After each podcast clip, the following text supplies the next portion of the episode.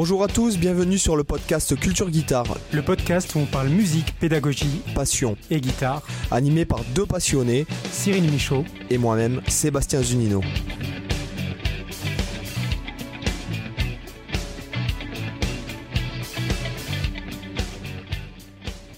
Hola chicos, ¿qué tal? Bienvenidos a todos. Comment ça va Cyril? Eh ben écoute, euh, la forme, euh, chaudement aujourd'hui. Chaudement Une bonne grosse température euh, d'été là déjà ah. à la maison. Donc, bah, moi, il a plu, il a plu ici, il a plu toute la, toute la sainte journée, hein, tu vois. Voilà. D'accord. Voilà. Et nous avons l'honneur, mesdames et messieurs, de recevoir Sonia on guitar. Please welcome Sonia. Ah, c'est ça alors. Ça va Sonia tout court, ça va, je pense. Ouais, ça va bien. Alors, ça, je préfère. Euh, je dis Sonia en guitare parce que, en fait, c'est le nom de sa chaîne YouTube. Voilà. Euh, qui, a, qui a quand même une. Euh, je trouve qu'il y a une. Une, une remontée. Enfin, pas une remontée, mais qui a une ascension fulgurante quand même. Puisque tu as, créé quand même pas mal de contenu ces derniers temps. Et puis, c'est assez successful. Est-ce que tu peux te présenter vite fait pour les, pour les gens qui ne te connaissent pas? Ouais, bah moi je suis guitariste principalement. Euh, je fais de la scène, un peu de studio, donc ça c'est la plus grosse partie de mon taf.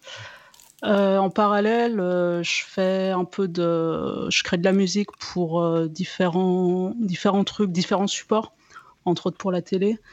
quoi d'autre? J'ai une chaîne YouTube où je donne un peu des, des, des tricks, des tips et tricks pour la guitare, plutôt dans le style R&B néo soul. Ouais. Et puis, euh, voilà, en gros. Bah, c'est pas mal déjà quand même.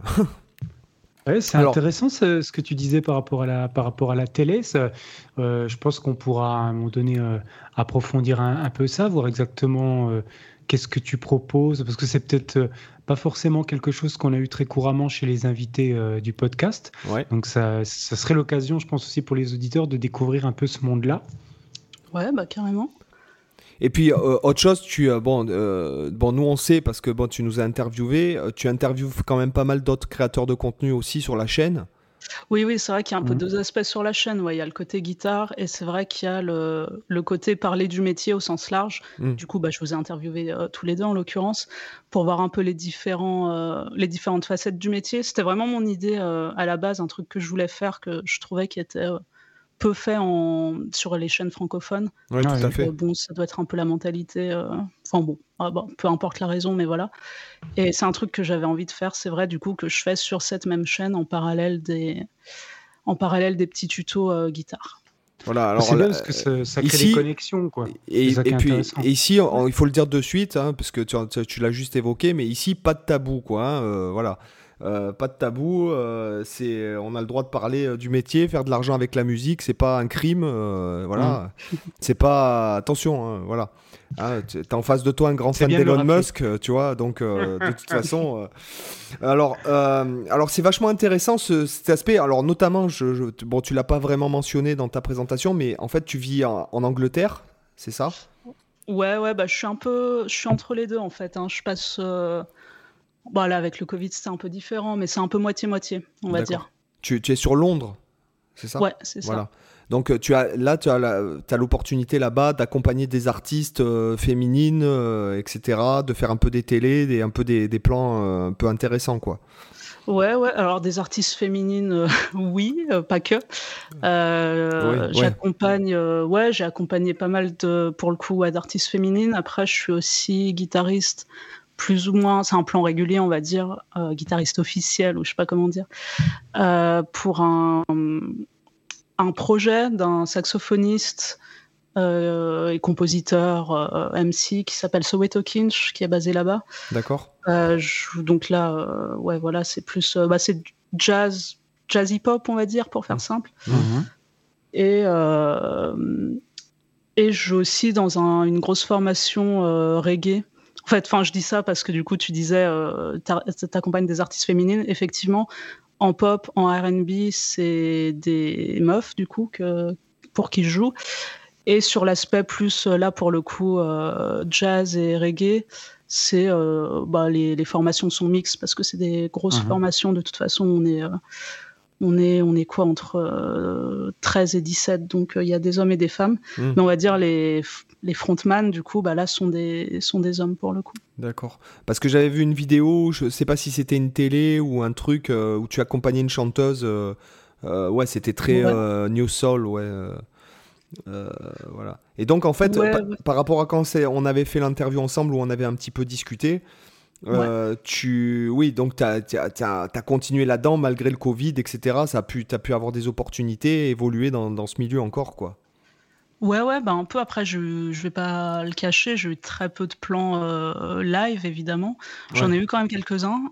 Euh, après, de toute façon, vu que tout le monde était en pause, enfin tout le monde était au, au, chômage technique, entre guillemets, par la force des choses, euh, mais j'ai quand même eu des, soit quelques plans, soit des plans, euh, des, comment dire, des trucs en streaming en fait, euh, ou des vidéos tout simplement. Et, et puis les, bah, de la préparation en fait, hein, des, apprendre du répertoire, répéter pour des choses à venir qui vont du coup redémarrer bah, ce mois-ci justement. Mmh. En, tout cas en Angleterre parce qu'en France on, un peu, on est un peu en, en retard ouais, qui va gagner la grande course du Covid. Non, mais on est, pour l'instant, ça, voilà, c'est un peu plus bloqué encore en France. Je pense que ça va se débloquer, mais, euh, hmm. mais ouais, ouais, je suis depuis notre interview, je suis toujours là-dedans, euh, plus à distance qu'en présentiel, comme tout le monde, mais, euh, mais les plans sont toujours là et les gens font toujours de la musique. les artistes existent encore. Et en fait, alors pour, pour les auditeurs, ce qui pourrait être intéressant, c'est de leur peut-être de leur de leur expliquer en fait euh, quel, est, a été ton cheminement dans, dans l'incursion de ce monde-là, euh, en fait comment tu as rebondi, comment tu as réseauté, comment tu tu t'es euh, voilà, comment tu as, un peu tissé ta, ta, toile entre guillemets dans, dans le business quoi. Mmh. ouais, bah du coup alors c'est un milieu que j'ai intégré clairement en Angleterre parce que bon, je jouais déjà en France hein, ça fait ça fait une dizaine d'années, on va dire, que, mmh. je, que je fais ça, que je joue euh, en concert, alors à la fois plan anime, et à la fois euh, pour des artistes. Mais on va dire ce réseau-là un peu plus euh, un peu plus lié à l'industrie musicale et moins à l'événementiel du coup. je l'ai intégré en m'acharnant beaucoup. petit à petit, enfin petit à petit non, c'est pas vrai, ça allait assez vite, mais du coup j'avais déjà en fait des connaissances en Angleterre parce que j'y avais habité en 2010. Et quand j'y suis retournée en 2017, je crois, euh, j'ai réactivé un peu le peu de contact que j'avais. Et euh, tout de suite, en fait, j'ai essayé de, bah, de jouer un maximum, quoi, de rentrer en contact avec, euh, avec des musiciens, de, voilà, de, de, montrer, on va dire, au maximum à chaque fois qu'il y a des jams ou, des, ou même via les réseaux sociaux, enfin, essayer d'être voilà, constante, d'être dans la tête des gens. jusqu'à ce que j'ai une opportunité, en fait, pour le coup, c'était un, j'ai bossé pour une, une, comédie musicale. C'est un peu, euh, c'est hyper, euh, hyper développé là-bas. Ils ont tous business des, comédies musicales. Et il se trouve que j'étais avec une équipe, euh, une équipe de Zikos qui était, voilà, qui était hyper, bah, eux qui sont anglais déjà, enfin pas tous, mais la plupart du groupe était anglais. C'est des guitaristes de, de session là-bas qui qui ont tourné avec plein d'artistes. Ils ont, ça a été la section rythmique de, du guitariste chanteur euh, Keziah Jones. Je sais pas si vous vous rappelez. Ouais, bien sûr. Donc c'est des, des, mecs euh, pour le coup qui étaient déjà vachement installés, hum. euh, des mecs et une nana d'ailleurs parce qu'il y avait une autre fille dans le dans l'histoire. Euh, et en fait, à partir de ce premier plan-là de comédie musicale, bah ça m'a tout simplement fait connaître plus de monde et ça m'a donné, comment dire, une crédibilité en fait par rapport à, aux professionnels du milieu. On te donne rarement un job, on t'appelle rarement si on t'a pas déjà vu en fait en contexte euh, pro entre guillemets, enfin pro dans ce domaine-là, parce que je veux dire jouer pour un mariage c'est être pro aussi, mais euh, il y a un, je trouve un, c'est deux mondes séparés en fait entre faire ce type de plan d'anime et pouvoir être contacté pour des plans euh, plus où tu vas accompagner des artistes. Mmh. Donc euh, voilà, d'avoir euh, intégré cette équipe et fait ce premier plan, ça a ouvert après plein d'autres portes. Et voilà, qui sur là, les quatre dernières années, bah, sont... c'est marrant, mais c'est un, un, peu un peu un effet ricochet. Moi, non, c'est une expression de merde, mais bon, non, non, non, si. Ah une chose en amène une autre et euh, c'est boule de neige, quoi. Ouais, voilà, c'est mieux. Je préfère. Alors pour, pour les pour les auditeurs, euh, pour ceux qui ne savent pas, en fait, en, euh, à Londres, tous les soirs, il y a euh, des, beaucoup, hein, je ne dirais pas des dizaines, mais il y a quand même énormément de représentations de comédies musicales, notamment sur, par exemple, euh, tu as le tribute, euh, tu as X, I tribute aux Beatles, donc sous forme de, de comédie musicale, c'est-à-dire au théâtre, etc., comme ce qu'on pourrait apparenter en France à du théâtre. Euh, t'as le tribute Queen, t'as le tribute euh, Iron Maiden, t'as le tribute euh, Pink Floyd mm. aussi. Et en fait, c'est toute une comédie musicale avec donc mise en. Enfin voilà, donc c'est vachement intéressant pour les musiciens. Et puis ils peuvent jouer des fois plusieurs fois par jour. donc voilà, c'est vraiment un autre aspect qui est vachement intéressant, quoi. c'est vivant, quoi. Ouais, c'est notre culture, quoi. Hein. C'est sûr que. Euh, voilà, c'est pas bon, c'est pas ouais, c'est notre culture quoi. Bah, c'est vrai qu'ils ont ce truc des comédies musicales. Euh, nous en France, ça a pas vraiment beaucoup pris quoi. C'est ah, quand même, quand même, t'en as. Enfin, ça a pas pris dans le sens, t'as quand même eu des gros succès, on va dire commerciaux avec euh, Notre-Dame de Paris. Ouais, en France, c'est vite kitschos en fait. Ouais, mais alors là, petit, juste petite parenthèse. Alors c'est vrai que j'ai beau écouter de la musique un peu spéciale, etc. Mais j'adore, euh, j'adore notamment les Dix Commandements. Euh, je trouve que c'est vraiment chouette, c'est bien chanté. J'adore Daniel Lévy. j'adore les textes vis-à-vis de la, vis-à-vis de comment c'est mis en musique.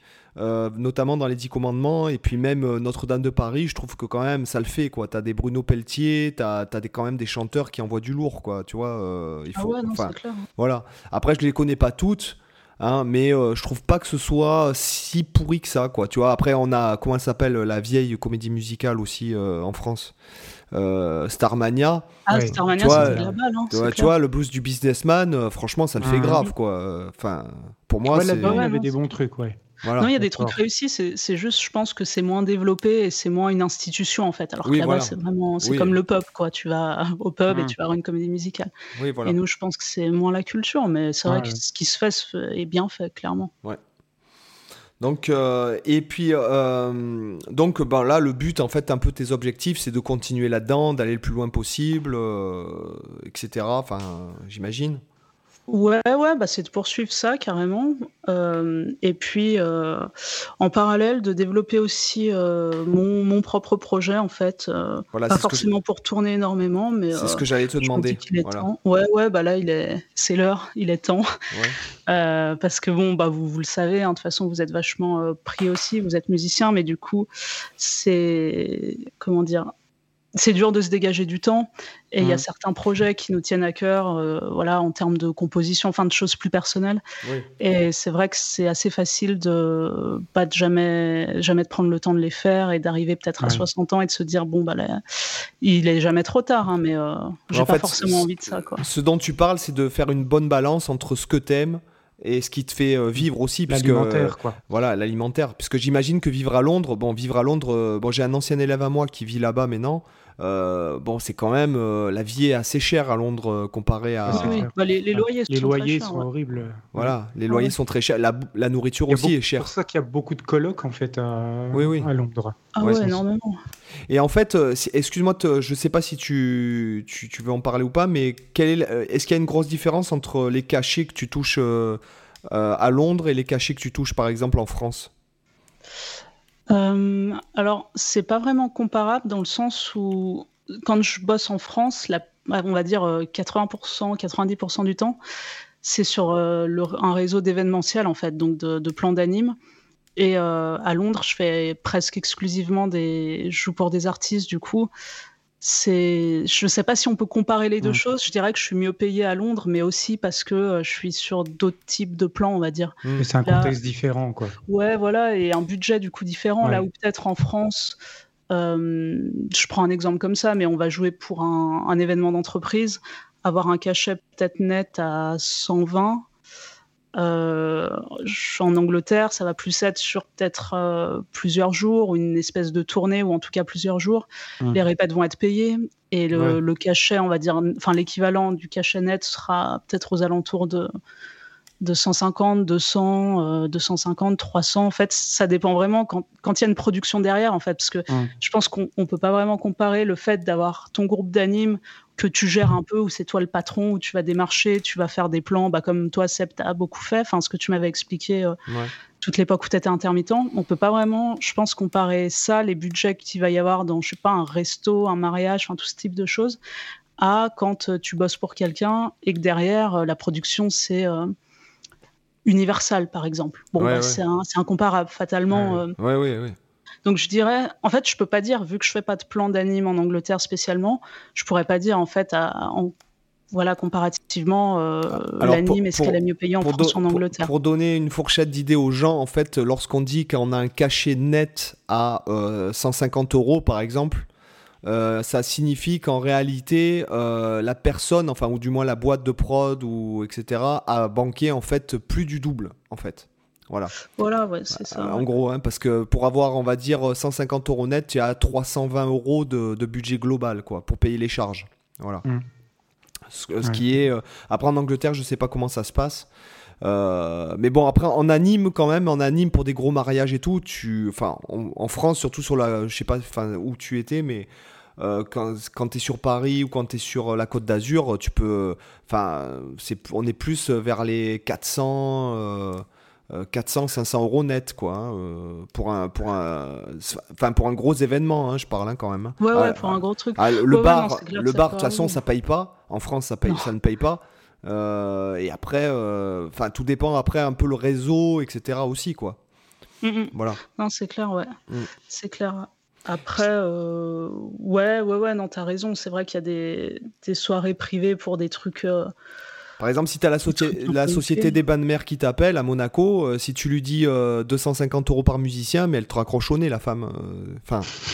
ah ouais, à ce bah, point. Bah, c'est que c'est pas que t'es pas crédible, quoi. Il y a des artistes, des, des, mecs qui viennent faire des tours de table ou des trucs comme ça, ils prennent à coup de 10 000 euros. de toute façon, il y a si. Tu vois Ouais, c'est sûr que le prix, après, ça joue en fonction aussi du de, de ce qu'est capable de payer celui qui, qui veut qui, veut te, je veux dire t'embaucher, je, je trouve pas le terme euh, mais vous voyez l'idée, quoi. Forcément, plus que c'est comme si tu as Hermès euh, qui te demande de, effectivement de jouer pour une ouverture de, de, soirée pour un produit ou un truc comme ça. Forcément que tu vas pouvoir leur demander extrêmement cher, euh, comparé si c'est une petite boîte locale qui a pas beaucoup de moyens, comme ça. C'est mhm. effectivement après c'est lié, c'est même en, dehors même de l'aspect musical, c'est le cas pour tout, quoi. Dès que tu es dans le contexte artistique, c'est vrai que ce que tu factures, ça dépend aussi beaucoup de qui te demande la facture et, petite astuce commerciale, si jamais euh, pour les gens qui nous écoutent, il y a une personne qui vous appelle, euh, qui vous dit oui, euh, je voudrais connaître. Et là, tu dis, si tu sais pas trop, que tu veux jauger un peu, tu dis, bah, mais vous les connaissez les tarifs. Voilà. et les trois quarts du temps, elle te donne le tarif, la fourchette basse qu'elle comptait mettre. Hmm. Voilà. c'est une, petite astuce. Quand c'est un pote, c'est ouais voilà, c'est je dirais, je dirais, même plutôt une fisse de puterie moi, tu vois. oh non, ça va, hein, ça, c'est pas. Non, non, je rigole, mais du jeu. Ouais, c'est, mais voilà, enfin, en tout cas, c'est un, c'est un truc, euh, voilà, c'est un truc qui peut marcher si jamais vous ne savez pas quoi donner comme, euh, comme pricing. Alors, euh, et alors, maintenant, la chaîne YouTube, donc. Euh, parle-nous un peu de. Alors, qu'est-ce qui t'a motivé à la base? Est-ce que tu comptais euh, faire ce que tu as fait ou est-ce que tu as changé un peu en cours de route puisque tu voulais vraiment parler euh, au niveau de, on va dire, de, du métier de musicien finalement C'était le but en fait de, de, base? Ouais, ouais c'était l'idée que j'avais. Après, ça s'est quand même vite mêlé à, à l'idée de faire aussi une chaîne, une chaîne quand même de guitare.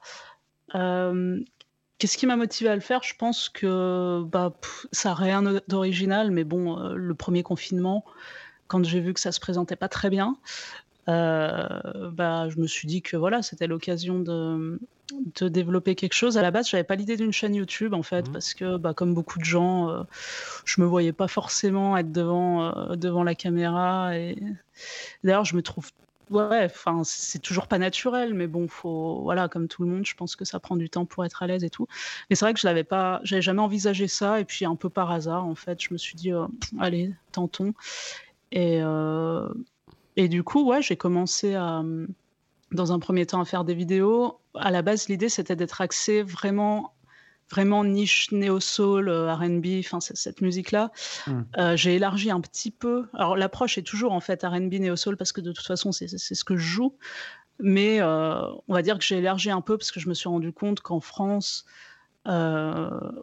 c'était c'était pas du tout autant développé en fait que je le pensais et qu'il n'y avait pas ou pas encore peut-être autant d'intérêt que ce que j'aurais cru en fait pour ce style assez voilà assez assez moderne peut-être et finalement euh, on n'en est peut-être pas encore là ou on n'en sera peut-être pas là parce que ça prendra moins en France je sais pas.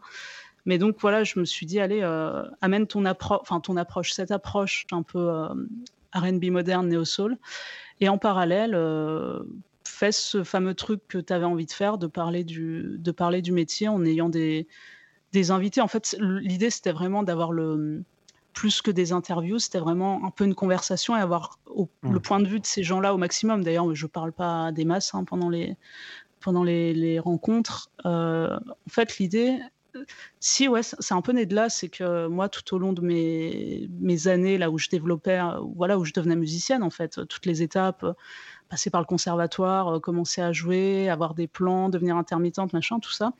Euh, je me suis cogné beaucoup de murs. Euh, tu sais, quand tu poses des questions, en France, on te, on te répond pas trop. Alors, je ne sais pas si c'est typique au domaine de la musique et au domaine dans lequel moi je suis, on va dire. Mais euh, j'ai trouvé ça assez frustrant et c'est-à-dire qu'en fait, en fait, en, fait, ce que tu, ce que tu veux, peu d'entraide, euh, tu as un peu, des hein. querelles comme ça de, de clochers, ou tu as un peu ceux, ceux qui vont avoir euh, leurs astuces ou leurs trucs, qui vont pas vouloir les, les donner, les garder pour eux, etc. Qui n'ont pas trop cette dimension de de, partage, alors que euh, c'est pas du tout le cas dans d'autres. Bah, euh, on, prend souvent avec euh, Seb l'exemple des États-Unis, où c'est pas mm. du tout la même mentalité qu'en France. Bah, Donc, ce, qui, ce qui se passe en France, c'est que il y a, y a, je pense qu'il y a un problème vis-à-vis de, par exemple, truc bête, mais quand c'est vrai que quand, j'ai commencé le podcast, etc., et les gens me disent mais ouais, mais t'invites tous tes concurrents, mais je dis mais non, c'est pas Euh, c'est pas ça.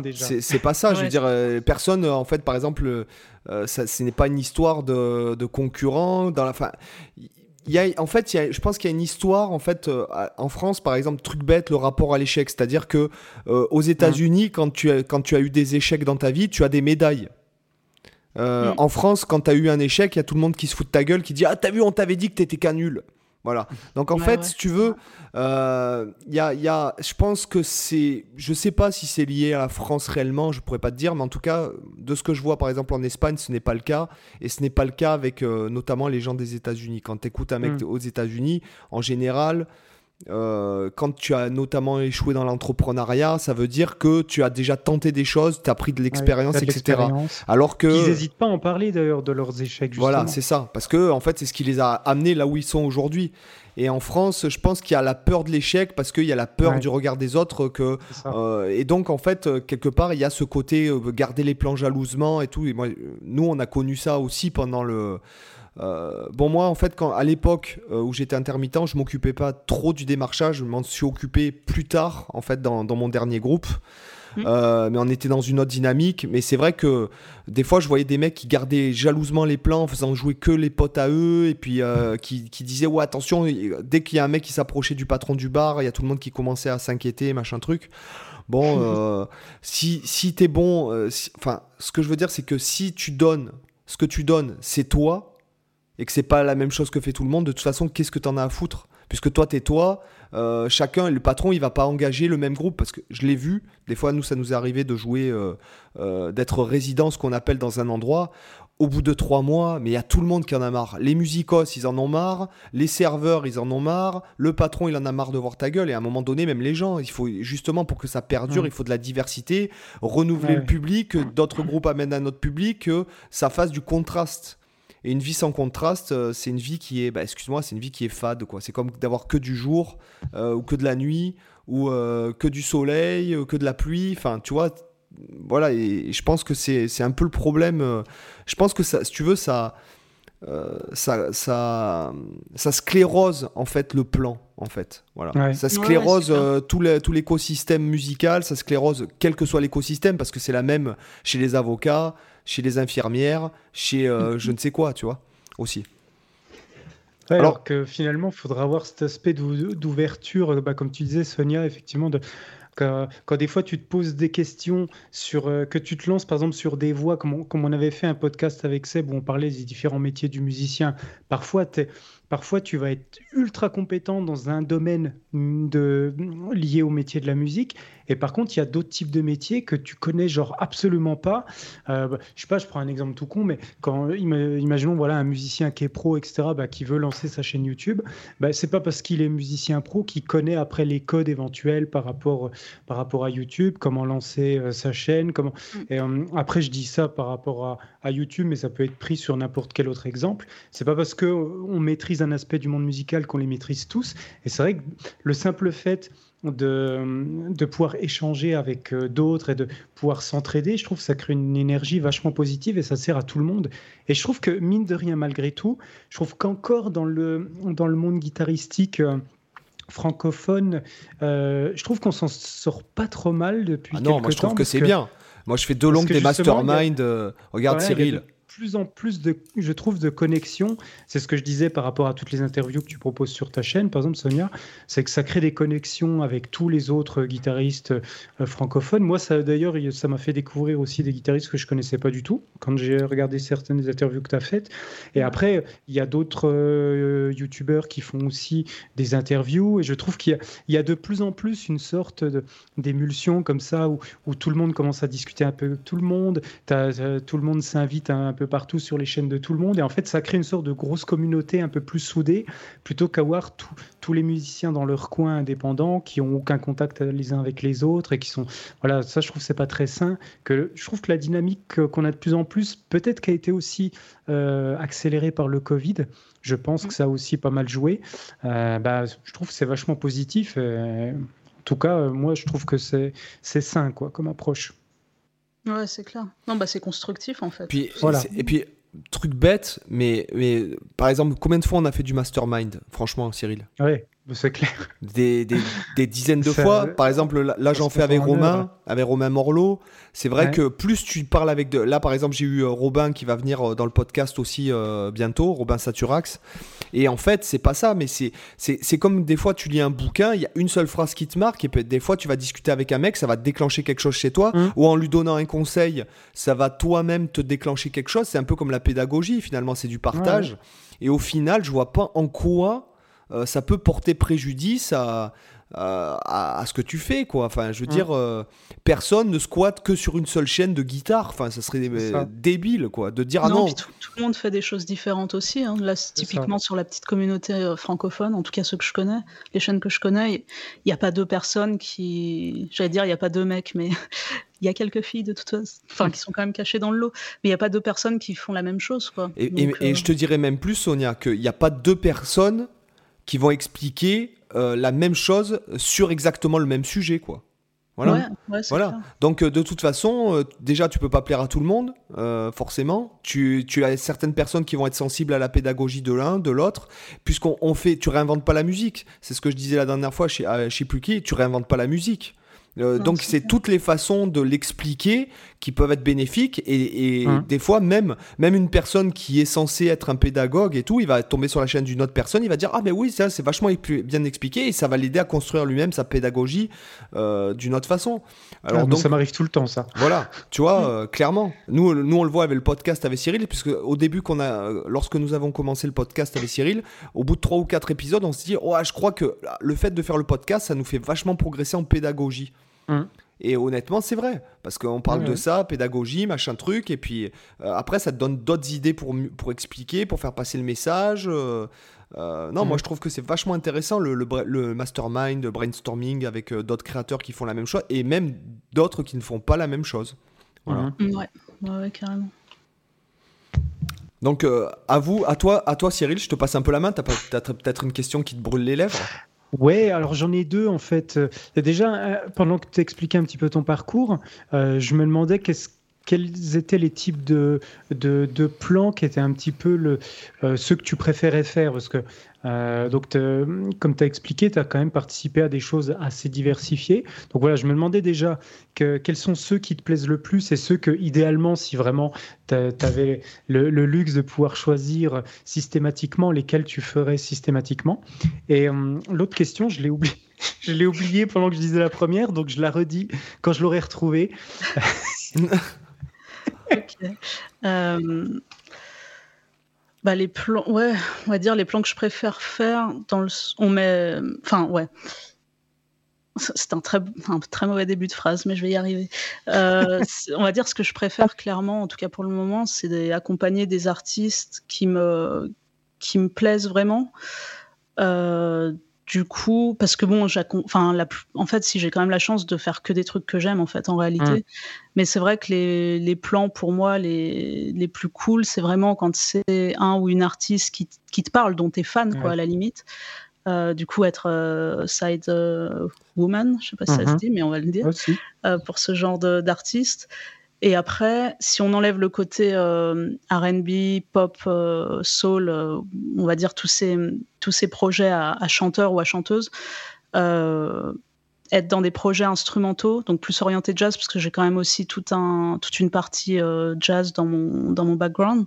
Mm-hmm. moi, ça va être de jouer sur des projets avec des instrumentistes en fait qui sont hyper bah, qui sont bien meilleurs que moi, bon, ce qui est pas dur, hein, je suis pas, je suis pas un monstre, mais euh, dans ce type de projet instrumentaux où ça va aller assez, enfin instrumentaux ou pas uniquement, mais on va dire plus dans le domaine musique instrumentale, jazz, euh, où en fait ça va aller très loin dans la composition, il va y avoir une mmh part d'improvisation et il va y avoir vraiment une, euh, on va dire un, tout un aspect de création en fait qui est hyper poussé et que je vais admirer quand je peux faire partie de ce genre de, plan, et là c'est le cas en ce moment, donc, euh, enfin, je suis clairement, je joue pour euh, un des un des mecs dont je suis fan depuis que j'ai 15 ans, donc c'est pour moi c'est tout gagné, quoi. C'est le top, ouais. Et voilà, d'être avec des gens qui sont vraiment vraiment au-dessus de moi en fait, qui vont mm. bon bah me faire confiance. Si je suis là, c'est qu'ils me font quand même confiance, mais un truc qui va me tirer vers le haut, plus d'un point de vue vraiment euh, guitariste un peu un peu nerd, quoi. Moi, le côté mm. faire le boulot de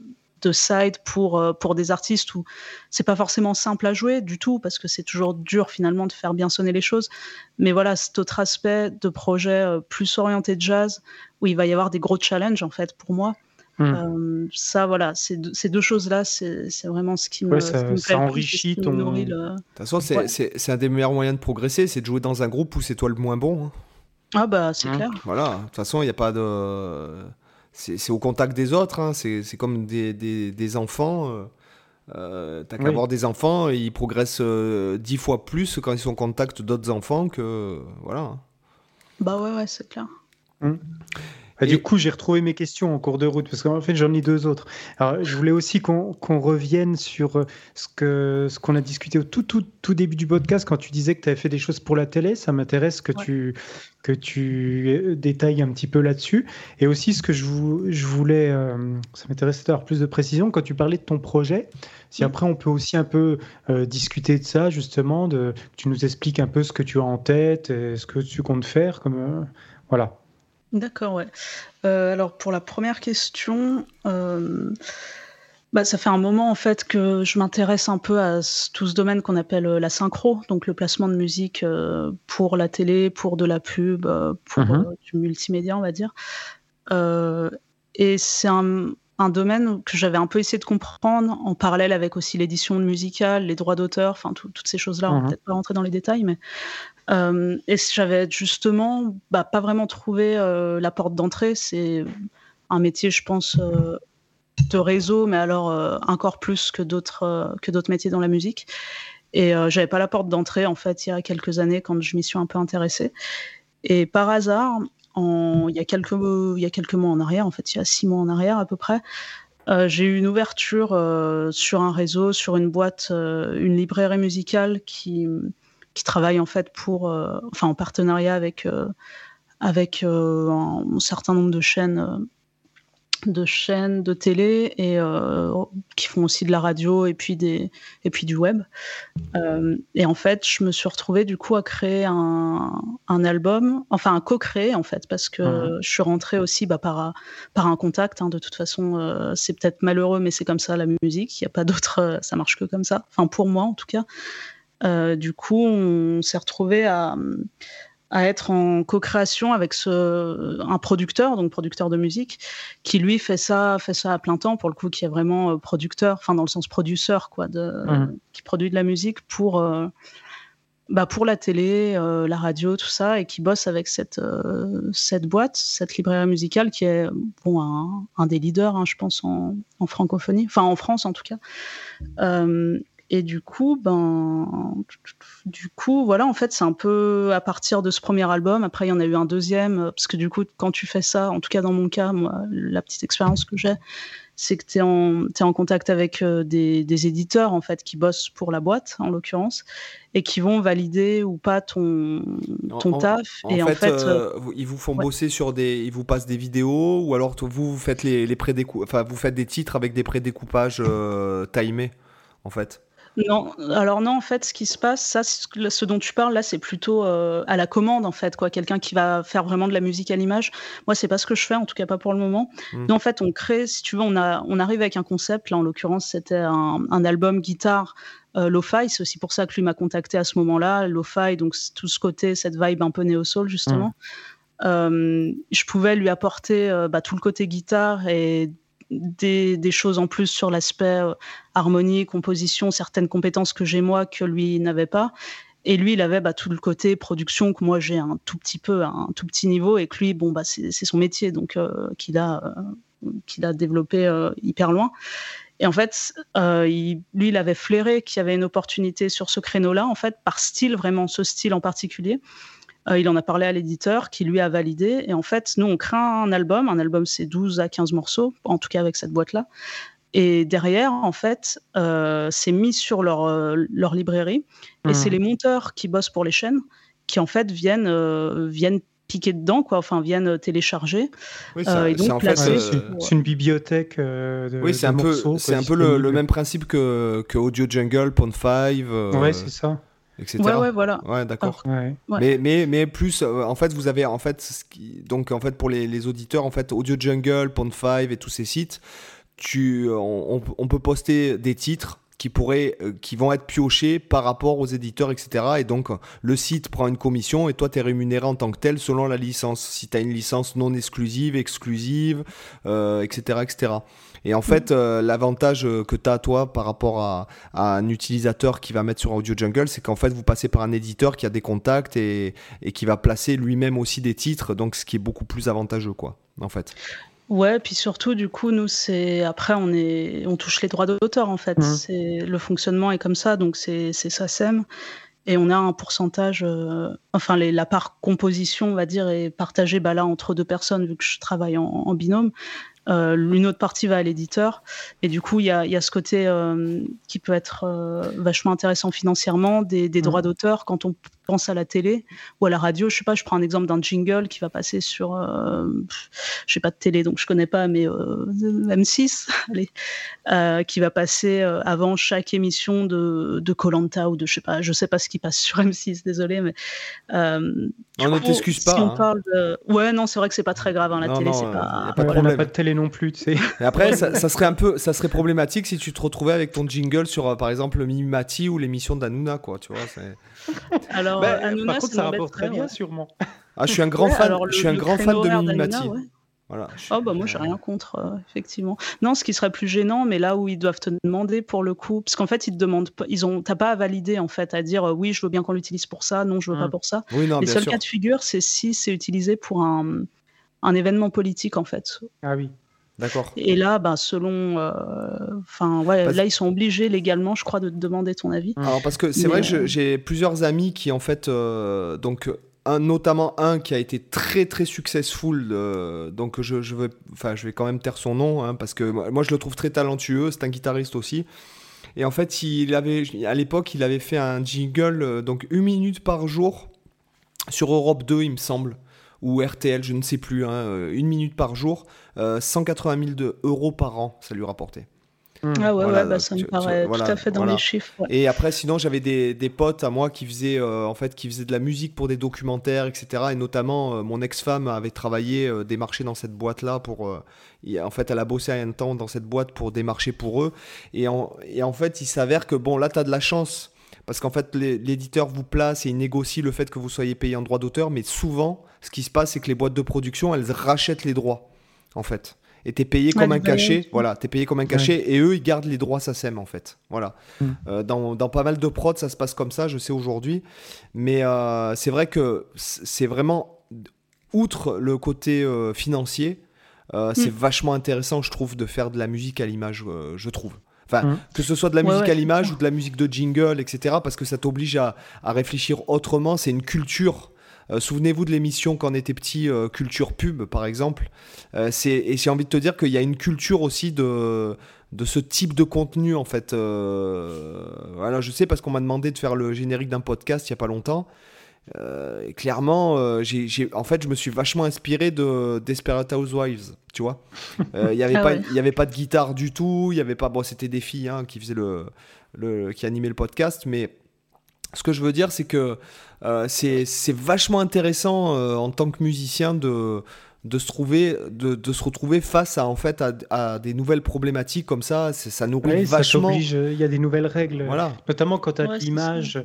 Euh, que ce soit le jeu vidéo ou que ce soit le, le, cinéma ou la, télé ou, ou, autre, forcément, tu as, tu as, des choses à prendre en compte, des contraintes supplémentaires à prendre en compte au niveau musical, mais en même temps, ça, comme toutes les contraintes, c'est vachement stimulant.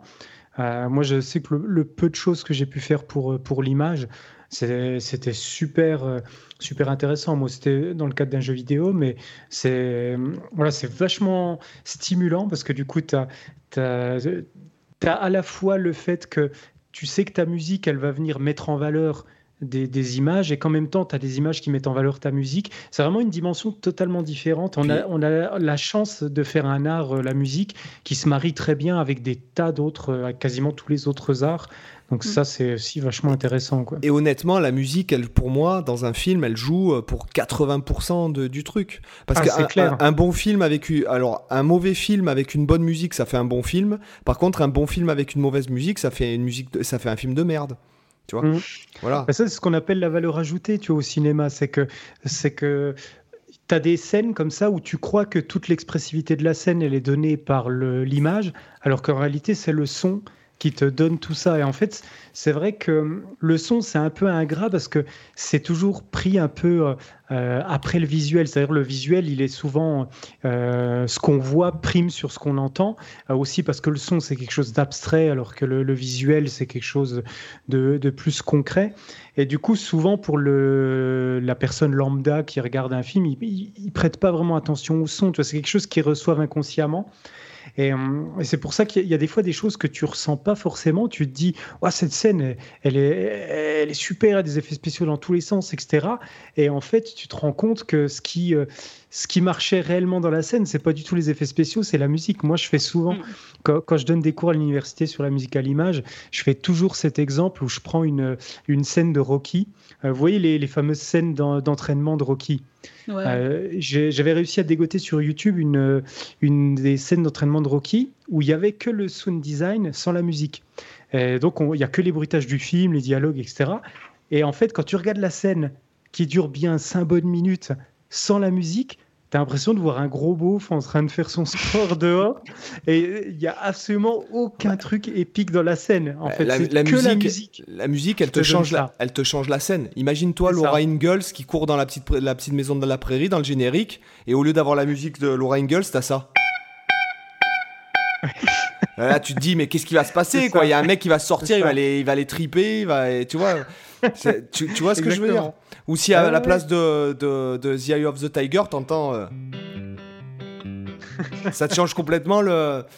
ça, feeling, ouais, c'est clair. Ça te change bah, complètement là où le tu truc. peux jouer vachement avec les codes, justement, en fonction du style de musique. Et il y a plein de films comme ça qui jouent exprès avec les codes en prenant quoi, à contre-pied totalement dans un, je sais pas, un contexte horrifique où ils te mettent une musique comique et inversement une, une comédie. C'est plus dans la comédie d'ailleurs qui joue sur les codes comme ça au niveau musical Mm. pour créer justement le comique, quoi. Même dans les dessins animés aussi, ils le font beaucoup.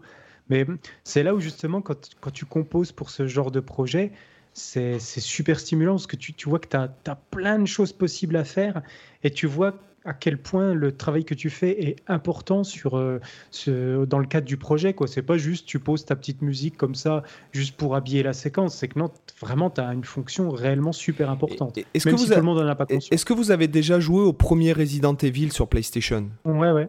Et en fait, en fait c'est la musique. euh, en fait, les, les- les zombies arrivent. euh, c'est hyper facile de les dégommer, en fait. C'est pour ça que c'est beaucoup plus facile de. Quand t'as compris que la musique, en fait, t'angoissait, quand le zombie. En fait, Mhm. quand le zombie il arrive sur toi, il arrive super lentement. Et toi, t'as largement le temps de, de le- de le dégommer fastoche. Ce- cependant, la musique, elle est tellement angoissante. D'ailleurs, à titre d'indication, dans le premier Resident Evil, le film, euh, c'est euh, Trent Reznor et Marilyn Manson qui l'ont composé. Donc euh, Trent Reznor, c'est le mec de Ninja Nails Ouais. et Marilyn Manson. Euh, et Très en fait, mauvais le Resident Evil d'ailleurs. Hein. Ouais, non, mais attends, attends, attends, attends, attends. Tu, Comparé tu- au jeu, c'est Oui, des bien sûr. Non, mais euh, tout le monde le sait que c'est mauvais. Elle, elle vaut pas un peu de lapin, etc. Mais néanmoins, euh, le film, euh, il est assez swag quand même. C'est comme Transformers. Euh, les films sont pourris. les acteurs et tout, mais en fait, t'en prends plein la, tellement plein la tête que je trouve. non, franchement, il est mauvais, mais il est mauvais, mais il est bien, quoi. Ouais, disons que quand tu es fan du jeu ou que quand tu apprécies le jeu, toi, si je compare par exemple à un Silent Hill où le, le jeu est euh, top niveau et puis le, le même le, le film est super bien, bah de- voilà, les Resident Evil à côté, c'est vraiment de la, de la bouse quoi. Ouais, mais c'est c'est bien quand même. C'est comme G.I. Joe, c'est comme euh, Trans ouais, Transformers ou euh, Thor, quoi, ou les X-Men Bah, ça, ça me choque moins parce que tu vois, les trucs Transformers à la base, voilà, c'est c'est- c'est des, des trucs pour vendre des jouets. euh, ça va pas chercher, chercher très loin, c'est pas très raffiné. Que quand même, les Resident Evil, c'était quand même bien foutu. C'est c'est- voilà, c'est- ça, c'est quand même. euh, moi qui aimais bien ces, ces jeux-là, c'est vrai que j'avais quand même été vachement déçu. Enfin bon, après Mais moi, bon. qu'est-ce que tu veux? Moi je, moi, je me souviens que la première fois que je l'ai vu, j'étais, on se faisait une soirée. Et quand la nénette elle est dans l'aquarium et qu'elle se réveille, tu sais, euh, Ouais. qui- tu sais, Ouais. ouais, ma bière, j'avais une bière dans les mains, elle a moussé partout, quoi, tellement que j'ai sursauté. non, moi j'ai bien aimé quand même, j'ai bien aimé. Euh, je les ai tous en Blu-ray, tout ça, je les ai tous, euh, les animations, les. Moi j'aime bien, j'aime bien. voilà. C'est ton côté grand public, ça. Ouais, c'est ça, ouais. Bah, J'hésite pas à les regarder encore, tu vois. C'est tellement Ah, mais mal joué, que- c'est, elle- est c'est tellement ridicule que ça en est, ça le en est son grand. est important quand même dans ces, effectivement ces jeux-là. Bah, tu vois, le, truc qui me vient en tête aussi, justement, je parlais de Resident Evil, de, de Silent Hill. Ce qui est intéressant dans les jeux comme ça aussi au niveau sonore, euh, déjà le compositeur, il est, il est top niveau aussi. euh, ce qu'il ce qu'il a fait, c'est vraiment génial.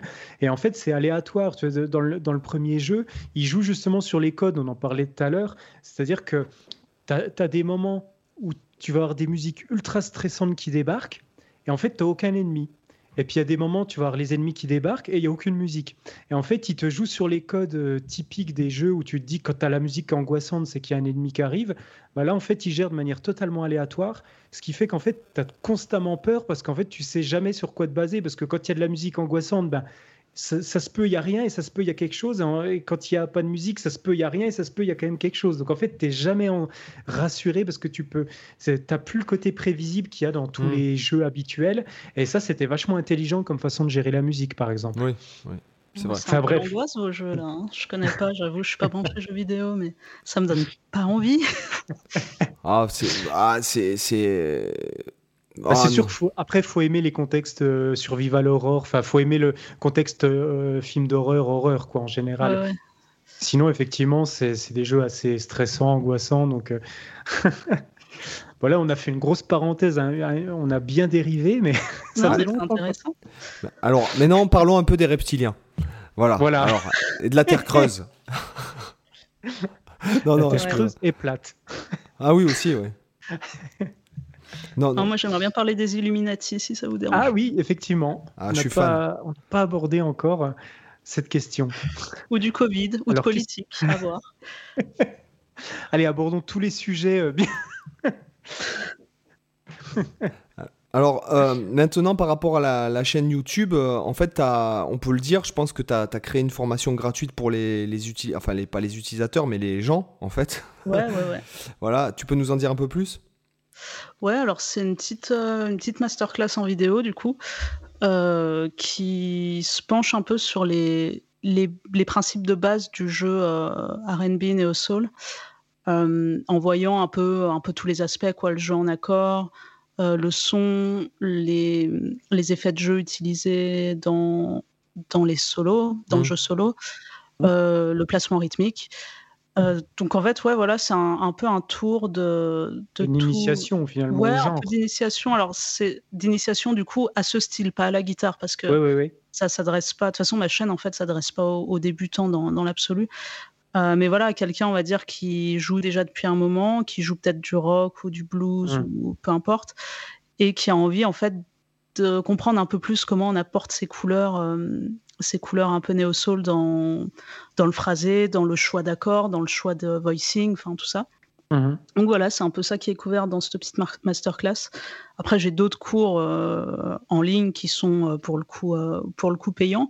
Mais c'est vrai que là, je pense que la bonne porte d'entrée, l'idée de base, moi que j'avais avant, avant même de me dire que j'allais monétiser quoi que ce soit, c'était de, de, créer ce, ce, contenu gratuit, mais quand même mmh. relativement complet sur le style. Euh, parce qu'il n'y en avait pas en français. Et ah euh, je me disais, bah, moi, j'aurais bien aimé, en fait, il y a quelques années, tomber sur euh, ça. Donc, c'est qu'il doit y avoir d'autres mmh. gens dans mon cas, éventuellement. Ou alors, je rêve complètement et tout le monde en a rien à foutre de ce style. C'est possible aussi.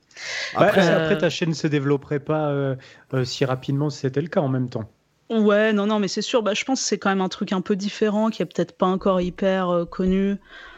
Euh, pour, les, pour, les gens qui, pour les gens qui ne, ne savent pas en fait euh, le, style new soul, en fait ce qu'on appelle new soul, neo soul, euh, un peu lo-fi aussi. En fait, c'est un peu un mélange. Lo-fi, c'est plus mm. aussi sur le, avec des sons de vinyle, sur le son, sur le son général, etc.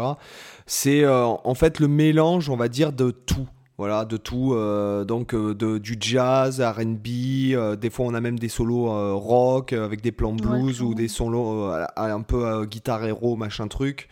Euh, voilà, avec sur un beat plus ou moins hip-hop, avec des batteries des fois décalées, qui sont un peu euh, très au fond du temps, ou euh, des trucs un peu instables, avec des fois des sons organiques, donc c'est-à-dire que les gars mettent, mélangent le son du kick avec, je sais pas moi, un son, un son que, par exemple, d'un, enfin, je j'ai pas de, de truc là, mais d'une main qui tape sur la table, mm-hmm. ils, font des trucs, enfin c'est vachement intéressant le, le côté production, puisqu'il y a des gars avec des sons organiques qui font euh, des morceaux. Une dimension un peu électro par moment. Quoi. Et les gars, les gars, enfin bon, il y, a notamment, alors je me souviens plus de son nom, mais il y a un mec qui fait des morceaux euh, extraordinaires avec que des sons organiques.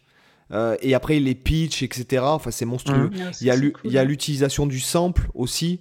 Voilà, donc c'est c'est un peu le style entre guillemets pas la mode, mais c'est. Oui, si, on pourrait dire que c'est le style à la mode, là, un petit peu. Voilà. Bah, c'est, ouais, c'est marrant que tu dises ça parce que euh, c'est vrai que c'est à la mode. Je pense qu'on retrouve un peu ce style de jeu dans, dans pas mal de musiques qui sont peut-être un peu mainstream en ce moment. Mais c'est finalement, quand on remonte un peu et qu'on voit les, les précurseurs, pour moi, en fait, c'est ce que j'écoutais il y a déjà 15 ans en arrière et euh, c'était peut-être moins connu à l'époque, voire beaucoup moins. Mmh. Et finalement, c'est juste la manière de jouer qu'ont développé au fil du temps des guitaristes qui venaient euh, d'un qui venait plus ou moins du, du, gospel, du jazz, de la funk, un peu tout ça mélangé, du rock aussi éventuellement. Mm. Et euh, en fait, des guitaristes comme Marc Lettieri, par exemple, qui s'est retrouvé à accompagner euh, Erika Badou. Bon, je sais pas si vous connaissez parce que c'est un style, c'est la prêtresse du truc, mais c'est vrai que tout le monde ne connaît pas. Mais voilà, des, des gros artistes. Y a D'Angelo aussi. D'Angelo, bah voilà, ouais, où lui c'était bah, Spanky Alford et par la suite Isaiah, Isaiah Sharkey. Euh, c'est marrant parce qu'en fait, on dirait qu'en ce moment, ça se démocratise et c'est de plus en plus à la mode, comme tu disais, euh, Seb. Euh, alors que c'est un style en fait qui est là depuis depuis longtemps quoi. Et, puis t'entends que c'est vachement emprunté, t'entends que enfin t'entends que c'est très très emprunté, donc notamment d'un point de vue purement technique, c'est très emprunté à l'intro de Little Wing et au fait de jouer ah, tous bah, ces double stop comme ça, mmh. avec les appoggiatures, les glissés, machin. Et ce qui est intéressant, c'est que en même temps, ça a vachement dépoussiéré. C'est pour ça qu'il y a du, système cage de partout. Là, en ce moment, à chaque fois que j'ouvre YouTube, je vois un mec qui parle du système cage. Parce qu'en fait, euh, l'intro de Little Wing, c'est basé justement sur le principe du, système cage, c'est-à-dire de euh, faire des, mélodies et des embellissements sur des accords, donc type Do, La, Sol, Mi, Ré, quoi. Voilà. Euh, donc c'est, en fait, je trouve que c'est, vachement intéressant quoi. T'as Matteo Sazato qui lui a, lui il a bien mm. poussé le truc hein, euh, aussi. Hein, euh, pourtant il n'est pas décrit comme néo sol, mais pourtant c'est c'est ce qu'il fait en fait, hein, clairement. Hein, quand il fait ses morceaux, ses compos solo là. Ouais, ouais, ouais, c'est clair. Après, il y a peut-être un côté un peu fusion aussi, lui, dans son, dans son jeu. Très, ouais, très, ouais, fusion, Jeff Beck et tout aussi, un peu. ouais. ouais. Et Joe Pass, on pourrait même dire que l'influence de Joe Pass est vachement présente aussi. Quoi, euh, dans, Alors, de Joe Pass, c'est même pour aller, euh, pour citer d'autres guitaristes de jazz un peu old school. Euh, de West. De, West, de West, hein. West, de toute façon, c'est le boss, il n'y a rien à dire. Et mine de rien, ça, ça, vient vachement de là. Enfin, on peut voir énormément de similitudes. Le jeu en accord, tout ce jeu développé en drop 2, euh, la façon de phraser, les couleurs qu'il allait chercher. Finalement, euh, des mecs comme Spanky Alford, qui plus tard ont, développé ce jeu justement qu'on appelle Neo Soul maintenant, euh, on l'écoute, il y a, énormément de trucs qui sont piqués à, enfin inspirés de, Wes Montgomery, clairement. Alors, pour ce qui est de Wes Montgomery, je vous conseillerais d'écouter l'album Boss Guitar. D'accord ah, bah, Voilà. Et en fait, il y a une alternate take d'un blues en fâche, il me semble. Euh, où en fait il fait un solo. Je pense qu'ils l'ont laissé juste pour le solo en accord parce que c'est tellement énorme ce qu'il fait quoi. Euh, que, euh, alors il y a la, vous, vous écouterez. Alors je sais plus si Oh là là, attendez, je vais, je vais vérifier, comme ça je donne la référence. Non, mais vous l'aurez sur. Euh, bah, vous savez que maintenant je fais. Euh, dans le blog, il y a une partie podcast et je mettrai la, la référence de la, de, de, du morceau. il y est sur YouTube, euh, je vous le mettrai. Mm. Il y a un solo en accord, bah, pour, avec les accords de passage diminués et tout, mais c'est tellement une tuerie, quoi, des accords de cartes et tout. Euh, c'est devenu assez légendaire. Enfin, je sais pas ce que tu en penses, mais dans le milieu un peu de jazz, ou voilà, enfin, c'est légendaire en fait ce solo. C'est devenu une, espèce de référence. Euh, c'est un truc de ouf. Ouais, c'est vrai. Alors, il y a, y a maintenant dans le jazz, euh, je trouve que le jazz a parce que c'est vrai qu'avec le recul, maintenant, je trouve qu'il y a une grosse, grosse différence entre le jeu jazz d'aujourd'hui même et le jeu même fusion, en fait, au niveau du jeu en ah accord, hein, je parle. Et en fait, c'est vrai qu'aujourd'hui, les guitaristes de jazz euh, modernes, c'est-à-dire type Mike Moreno, enfin un peu l'école New York, quoi, mhm. Mike Moreno, Lage Land, Gilad Excelman, etc. Euh, les mecs en fait ne font plus des accords pleins, ne font plus des blocs cordes. En fait, ils font ce que ce que la mode YouTube appelle des diades. En fait, c'est-à-dire simplement des, des intervalles. C'est-à-dire qu'ils font plus par exemple euh, des accords pleins comme on apprend quand on est débutant. En fait, ils font la basse et plein de petites interventions avec des double stops euh, type un peu piano quoi, très discret mais en même temps très solide avec beaucoup de d'assises rythmiques et tout ça. Et donc Nelson Veras aussi le fait beaucoup. Et je trouve que c'est vachement, ouais, je trouve que c'est vachement intéressant, quoi, parce que du coup, en fait, on joue plus, euh, en fait, l'accord, la façon de jouer en accord, de légèreté, quoi, aussi. Déjà, déjà, mais en fait, la façon de jouer en accord est carrément euh, découle carrément du gars, et en fait, on n'est plus là à mm. jouer ces, ces accords bloc cordes qu'on t'apprend, tu sais. en sixième au collège, tu sais, ouais, alors le mineur 7, le, là c'est le majeur 7, et en fait ça ne marche pas parce qu'il y a trop de notes. Alors que quand tu fais la basse et un peu des interventions, de suite, ça donne un contrepoint finalement au solo du mec et ça, ça donne euh, vachement plus de possibilités, quoi. Ouais, ouais, c'est clair. Voilà, c'est vachement intéressant. Donc là, tu parlais de Marc Le Thierry, qui est en fait le guitariste de. Euh, enfin, qui était. Hein, il, a, il a fait des des tournées, une ou plusieurs tournées avec elle, mais là je pense plus qu'il joue avec ben, elle. Il, il, est guitariste principalement de. Enfin, on l'a, on l'a connu grâce à. Comment il s'appelle ce groupe de, de jazz euh, C'est du jazz Snarky pop. Puppy Ouais, Snarky Puppy, ouais. C'est jazz mhm. pop un peu. Hein, avec euh, notamment l'autre euh, à l'orgue là qui tue là. Ah, Corey Henry Ouais, ouais, ouais, bah, lui c'est. Voilà. Donc à la française, c'est Cory Henry, d'accord? Voilà. Euh, mais euh, voilà, ouais, non, c'est, ça tue. Notamment, il y a ce morceau où il fait un solo. Euh, alors, comment ça s'appelle? Lingus. Alors, il, y a la, version avec beaucoup, beaucoup de vues. il y a une version beaucoup plus. comment dirais-je Moins officielle. En fait, un peu live pirate. Où il fait un solo avec le Moog, là, avec le delay. Mais c'est juste une tuerie. je vous le mettrai dans l'article de. pour ceux qui cherchent, vous allez sur mon site, onglet blog podcast et vous cherchez ce, ce podcast-là et je vous mettrai les références. C'est de la jouvence. C'est de la jouvence. Voilà. Pas d'autres mots. Euh, donc voilà. Est-ce que tu as envie de nous parler de quelque chose en particulier? Quels sont tes projets euh, donc euh... parce que justement, ma question était un peu passée à la trappe. Ah oui, c'est vrai, c'était ta deuxième question il y a 45 minutes en arrière. Euh, ouais, du coup, ta question c'était mon projet perso. voilà. voilà. Bah, c'est en fait c'est l'idée, c'est de déjà de sortir un, EP qui est là en cours, euh, qui, est bientôt fini en fait. Hein. Ça devrait se finir d'ici le d'ici le mois de juin. Combien de morceaux? Euh, Cinq morceaux. Cinq titres, euh, du coup, qui m'ont mis. J'ai pris pas mal de temps pour le pour les composer, les produire entre guillemets. Et puis les ouais les finaliser parce que bah, c'est un peu la enfin j'ai déjà fait des compos hein, dans ma vie mais c'est la première fois que c'est un truc un peu un peu plus concret où je dois aller quelque mhm. part avec, on va dire. Et du coup, euh, voilà, première, euh, première étape, c'est de, de, boucler cette EP. Et après, dans un deuxième temps, l'idée, ce serait de, bah, de tourner un peu avec, en formule euh, en trio, en contrebasse, guitare, batterie. Mhm. alors c'est pas pour autant du jazz parce que du coup là ça fait un peu formule formule jazz. C'est clairement il y a clairement des éléments de jazz parce que ça fait partie quand même de mon vocabulaire euh, musical, mais c'est c'est relativement moderne, c'est instrumental, il n'y a, pas, y a pas de chant, mais euh, il y a un travail autour de, de samples, euh, il y a dans l'idée des un gros travail autour des effets, donc je ne sais pas comment, enfin comment qualifier le truc. J'imagine que si ça doit rentrer dans une case, ce sera musique instrumentale, jazz, mais c'est il n'y a pas forcément une énorme place laissée à l'improvisation, aux, très longs solos, tout ça, comme ça pouvait se faire et ça peut mhm. encore se faire dans la tradition de jazz ou chez des guitaristes bah, comme euh, euh, Julian Lage ou Gilad Excelman, enfin tous ces mecs-là.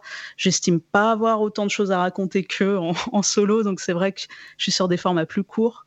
Euh, et avec l'intégration aussi d'un élément traditionnel d'Afrique de, l'Ouest qui s'appelle le Goni qui est pas très connu, euh, qui est un, ouais, vraiment un instrument traditionnel que j'utilise pas de manière forcément traditionnelle parce que j'ai pas toute la culture euh, derrière et toutes les connaissances, on va dire, mais que j'ai, que je me suis bah, un peu, un peu réapproprié avec euh, le peu d'éléments que j'ai un peu quand même dans mon jeu de, de musique africaine et de guitare africaine parce que c'est un quand même quelque chose qui. Euh, tu peux, tu peux, nous, parler, tu peux nous parler un peu de cet instrument? Ça vend du rêve, là.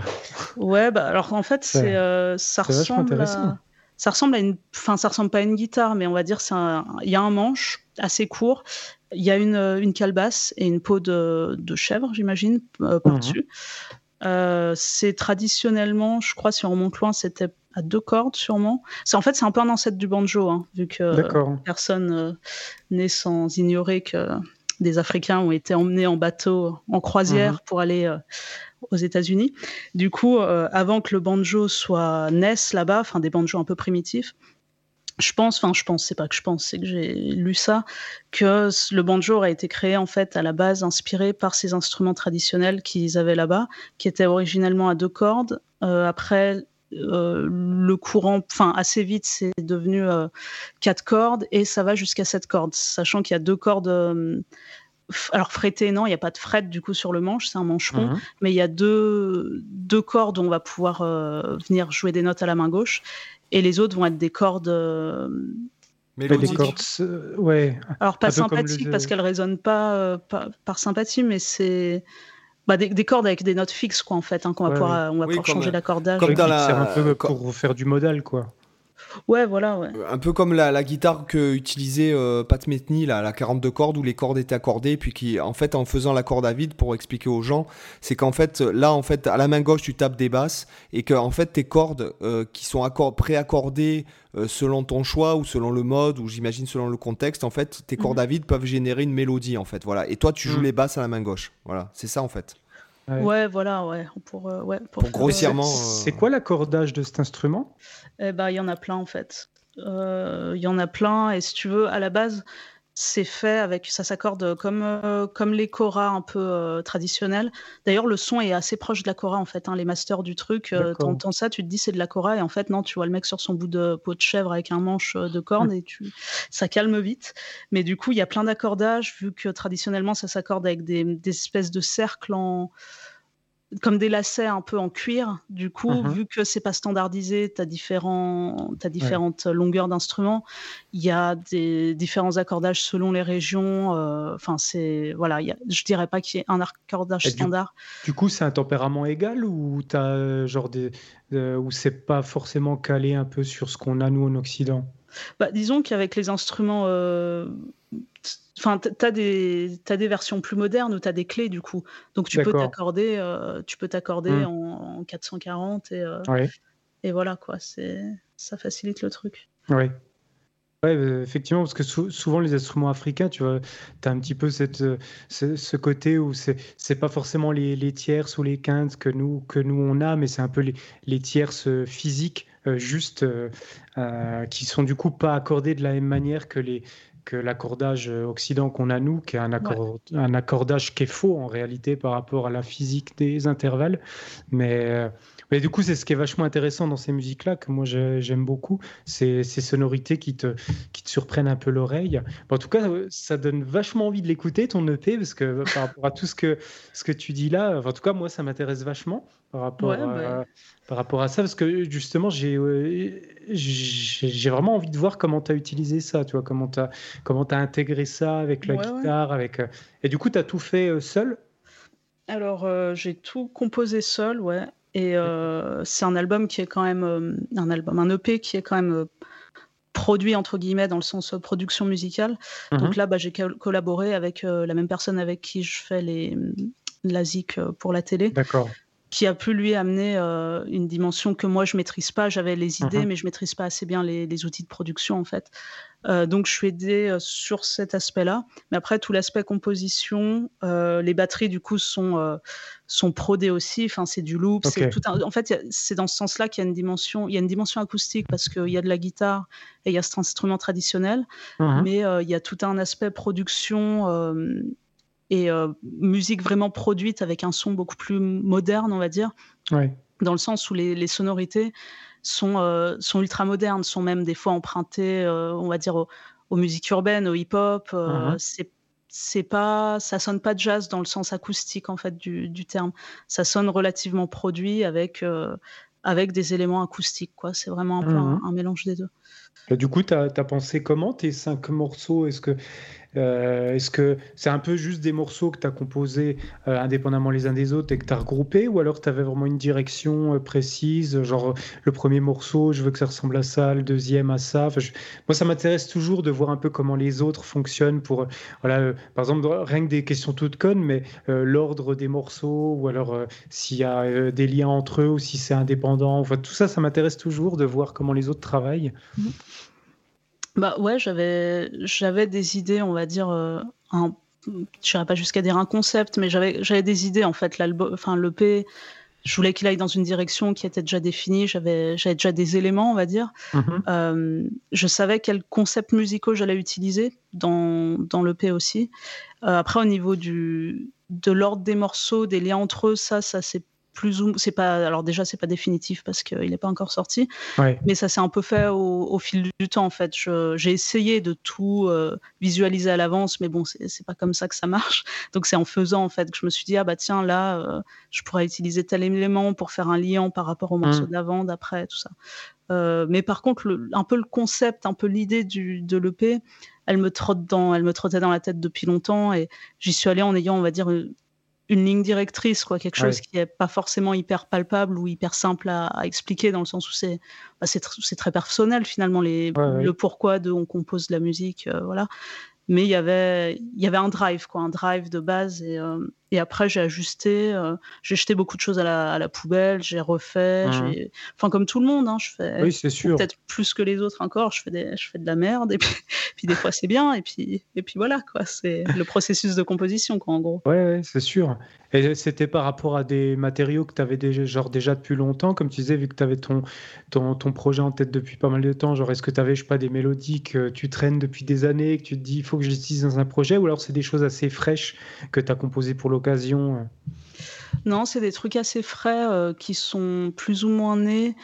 Euh, je me suis remise à bosser, on va dire, plus intensément la guitare sur l'année presque et demie, ouais, non, l'année qui vient de passer, mmh en raison aussi du Covid et tout. J'avais pas forcément, enfin, je bosse toujours, hein, évidemment, mais j'avais moins le temps, en fait, de dédier vraiment des, heures et des heures à, l'étude de l'instrument. Parce que, bah voilà, d'habitude, j'ai énormément de répètes, de scènes, tout ça. Et du coup, le Covid euh, aidant pour le coup, j'ai pu me replonger un peu dans des trucs que j'avais envie de bosser depuis longtemps et c'est là en mhm. fait qu'est né un peu le matériel qui a été utilisé après euh, euh, pour, les, pour les cinq morceaux en question. quoi. D'accord. Donc, ouais. Il y a une, moi, il y a une question qui me vient le, à l'esprit. En fait, tu, tu, nous as parlé du conservatoire tout à l'heure. En fait, quel a été ton parcours d'apprentissage? Euh, alors, mon parcours, euh, bah, j'ai commencé à jouer, pas très sérieusement, mais à, jouer un peu euh, quand j'avais 8-9 ans, en suivant des cours à l'école de musique à côté de chez moi, enfin, un truc assez basique. à l'époque, j'aimais bien, mais j'avoue que ma passion, c'était plus le skate. du coup, j'ai, voilà, eu un parcours un peu de basique, quoi, école de musique, machin. Euh, et après, j'ai fait ça plus sérieusement à partir euh, bah, du lycée où j'ai eu l'occasion de jouer plus en groupe.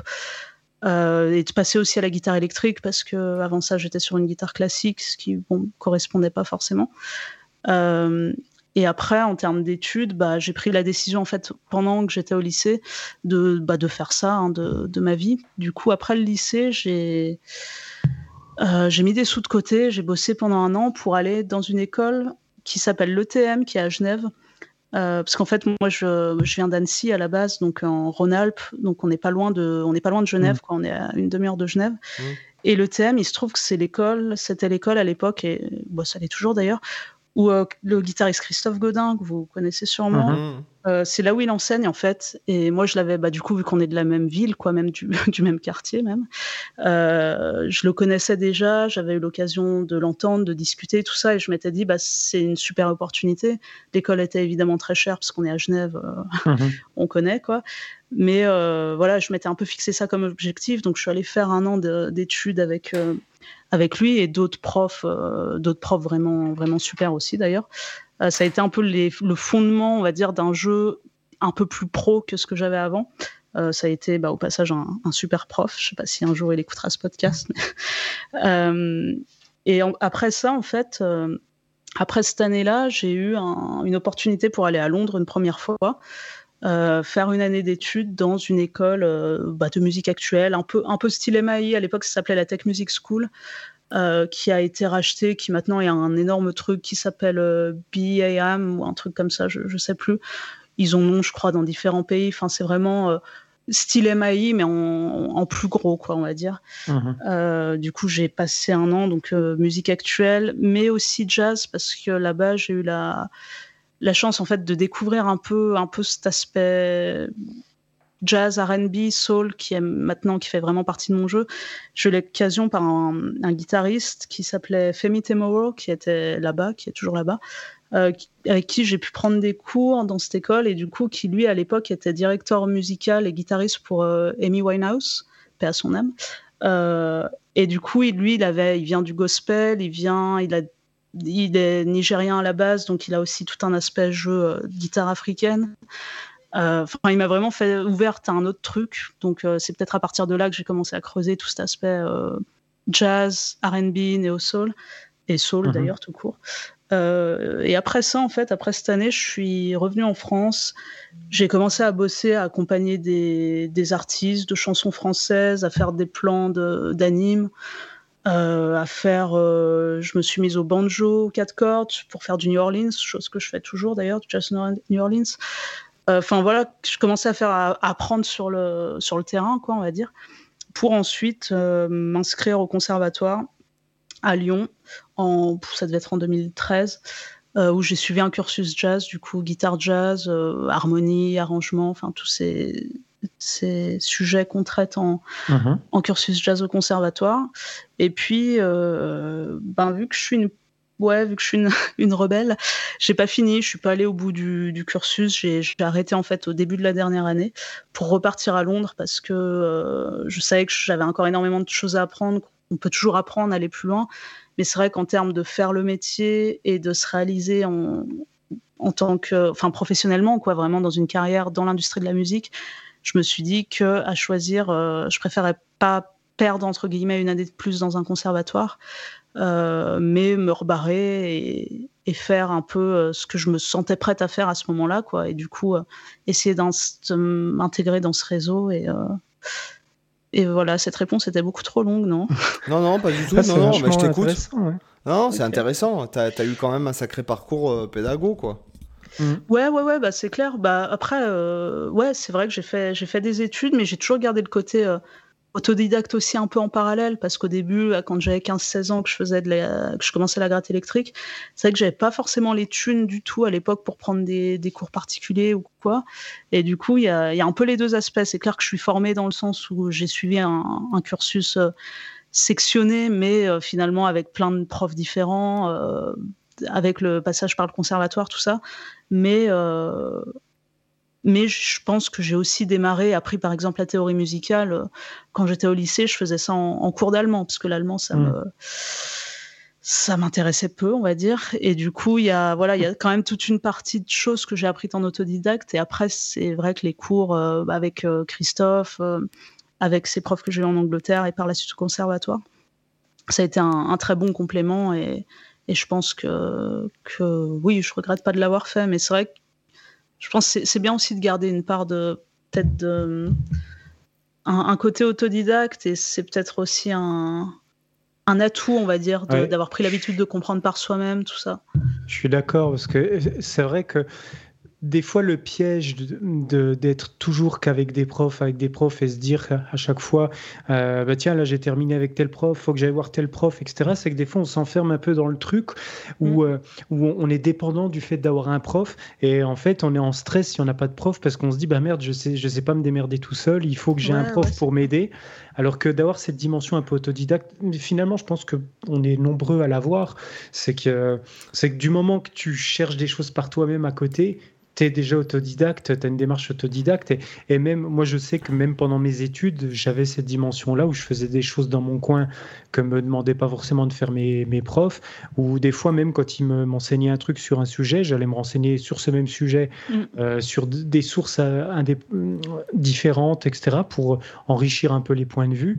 Et euh, voilà, tu peux avoir, même si tu es avec des profs, tu peux avoir cette démarche autodidacte. Et je pense que de toute façon, c'est vachement sain de l'avoir pour continuer à se former soi-même parce qu'après, c'est sûr que euh, c'est nécessaire de continuer à se former, mais c'est vrai qu'il faut. C'est important à garder pour, voilà, comme je disais, pas tomber dans ce piège où on se retrouve un peu euh, bloqué et complètement. Je pense qu'il y a des. D'ailleurs, c'est pas toi, Seb, qui en parlait dans un podcast de, de, de, de ça, de certains gratteux qui justement étaient été bloqué comme ça par, euh, par cet aspect-là de justement bah, d'avoir besoin d'un prof Après, moi, je suis, je suis un peu mi... enfin, je suis pas mitigé dans, dans, dans ce truc de, de, de l'autodidacte en fait, mais euh, de toute façon, je pense euh, que quand tu as un bon prof, c'est pas un prof qui va te dire il faut faire ci, il faut faire ça, mais je pense que c'est un prof qui va te faire chercher parce que de toute façon, tu auras pour prendre tous les cours du, monde. Si tu cherches pas de toi ton côté, ce que je prends comme exemple souvent, parce que là j'ai bon, encore quelques élèves sur Skype. Euh, là, j'ai des mecs qui connaissent toutes mes vidéos par cœur, ils me sortent des trucs, des références et tout. Et à un moment donné, je leur dis non, mais peut-être que si tu as, au lieu d'écouter euh, mes vidéos, les heures que tu as passées, peut-être que si tu avais passé à pratiquer, peut-être que ça aurait été mieux. Euh, tu vois, dans un sens où en mm. fait, euh, je pense qu'un bon prof, c'est pas un prof qui va te donner la solution. Euh, en fait, c'est, en, fait, le, je pense qu'un bon prof, c'est pas le prof qui te donne le Graal. C'est un prof qui te montre la quête pour atteindre le Graal. Et en fait, parce que sinon tu t'avances pas. et, et, cependant, ce, ce côté d'autodidacte, moi je me considère pas forcément comme autodidacte. Moi, j'ai toujours aimé prendre des cours, j'ai toujours aimé aller faire des masterclass, j'ai toujours, même là aujourd'hui, tu vois, là cette semaine, j'ai acheté encore un cours sur Internet. Hmm. ce que je veux dire, c'est que effectivement, après les mecs ils vont dire ouais mais Stevie Ray Vaughan, euh, euh, Django Reinhardt, euh, Jeff Beck, ils sont autodidactes. Non, ils sont pas autodidactes. Ils ont eu des mecs qui leur ont montré, mm. comme toi, tu apprends à parler à tes enfants. je veux dire, avec tes enfants, ce que je prends souvent comme comparaison, c'est qu'à tes enfants, tu leur dis pas ah, non non, je te parle pas tant que t'as pas appris ton alphabet. D'abord, tu leur parles, tu les corriges sur la syntaxe, etc. etc. et après, après ils apprennent l'alphabet. Et, je pense qu'un mec comme Django Reinhardt, lui, il y a, tous ses oncles, ses cousins, ses potes euh, euh, sur le camp de, de Gitan qui lui montraient euh, les trucs.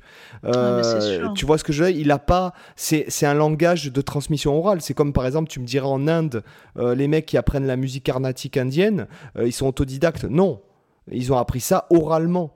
Euh, tu, vois ce que je veux dire? Et je pense mmh. que, euh, en fait, être autodidacte, c'est vraiment que les premiers moments où, en fait, tu as la guitare et que tu galères à, relever le riff de Metallica, de Motor Breath, euh, tout, tout, un week-end pour trouver les quatre pauvres notes du riff, quoi.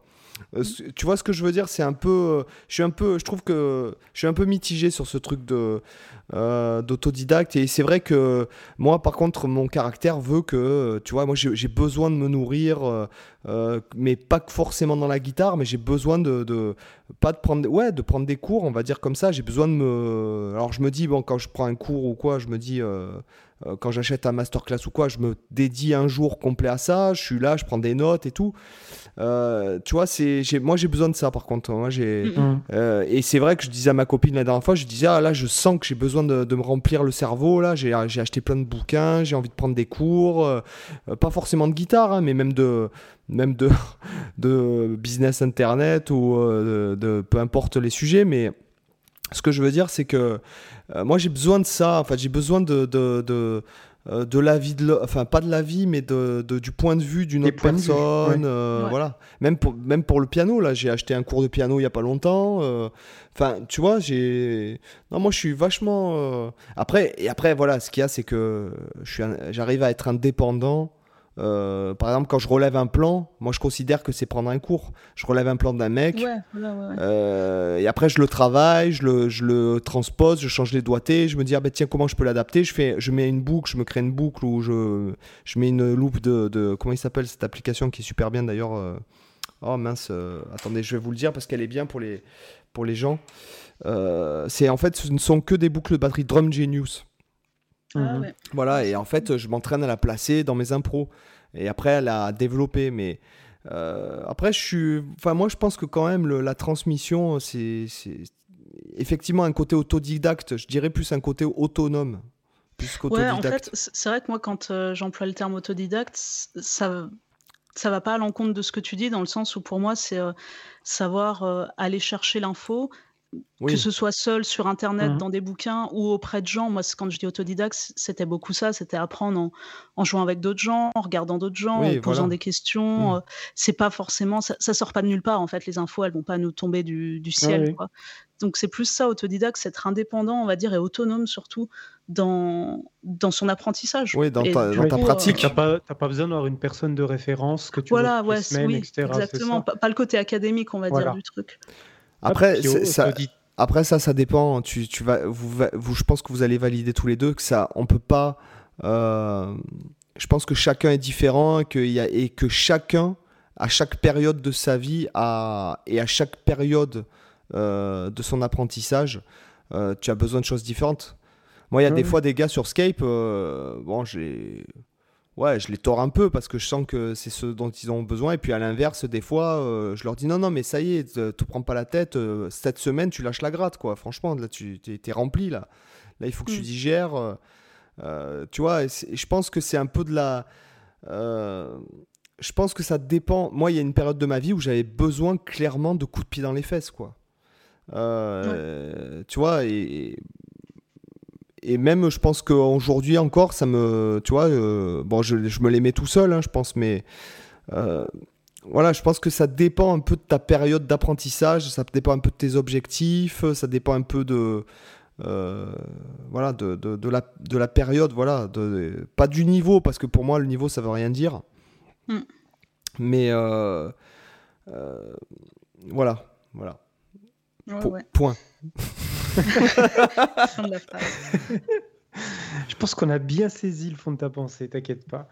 Non, mais c'est vrai que le côté autodidacte, c'est aussi. Euh, euh, moi, je, l'entends par le, dans, le sens où tu peux être ton propre prof, tout simplement. Voilà, ouais, euh, notamment, il y, a des, notamment, il y a des sujets où je trouve que c'est presque plus. Euh, naturellement autodidacte qu'avec un prof, c'est notamment quand tu réfléchis à, ton, style, quand tu, quand tu fais éventuellement de la, de la compo, mais surtout, je trouve que quand tu fais le travail de, de phrasé, de stylistique, etc., je pense que c'est le moment dans la pratique d'un instrument où tu es le plus autodidacte. Euh, parce que finalement, euh, oui, tu peux avoir un prof qui te dit euh, tiens, euh, voilà, des idées pour améliorer ton phrasé, etc. Ou voilà des idées pour, pour développer ton style, etc. Mais oh, vu que c'est quelque chose d'ultra personnel, où on se dit bah voilà j'ai envie de sonner comme ça j'ai envie de faire comme ça il y a que toi-même qui est capable de dire je veux aller dans cette direction et je dois bosser comme ça comme ça moi par exemple dans ma pratique personnelle je sais que le côté autodidacte il est surtout là là dedans quoi c'est sur le côté composition et style. Hmm. Donc euh, c'est aussi sur ça moi que j'entends le côté autodidacte, pas juste euh, apprendre des notions théoriques ou techniques de l'instrument quoi, mais aussi la réflexion sur soi-même en tant que musicien. Tu vois?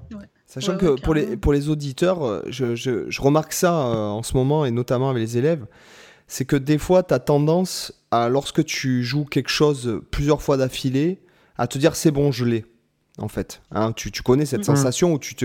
Là, tu as bossé comme un malade sur ton relevé, tu t'es dit, ouais, c'est bon, je l'ai, et en fait, tu as tendance à le lâcher parce que, un peu, tu le lâches pas un peu par satisfaction à court terme. Et, mm-hmm. je pense que justement, c'est ce moment-là où il faut développer, et c'est quand tu crois que tu maîtrises un truc qu'il faut euh, le, le plus le travailler pour vraiment vraiment, vraiment, vraiment pouvoir passer au tiroir caisse de la pratique, ce que j'appelle. C'est-à-dire que tu as pratiqué comme un gaga pendant une semaine et pour vraiment récolter les fruits de ton travail à ce moment-là, je pense que quand tu sais bien le jouer, c'est à ce moment-là qu'il faut encore plus le pratiquer le truc. Mmh.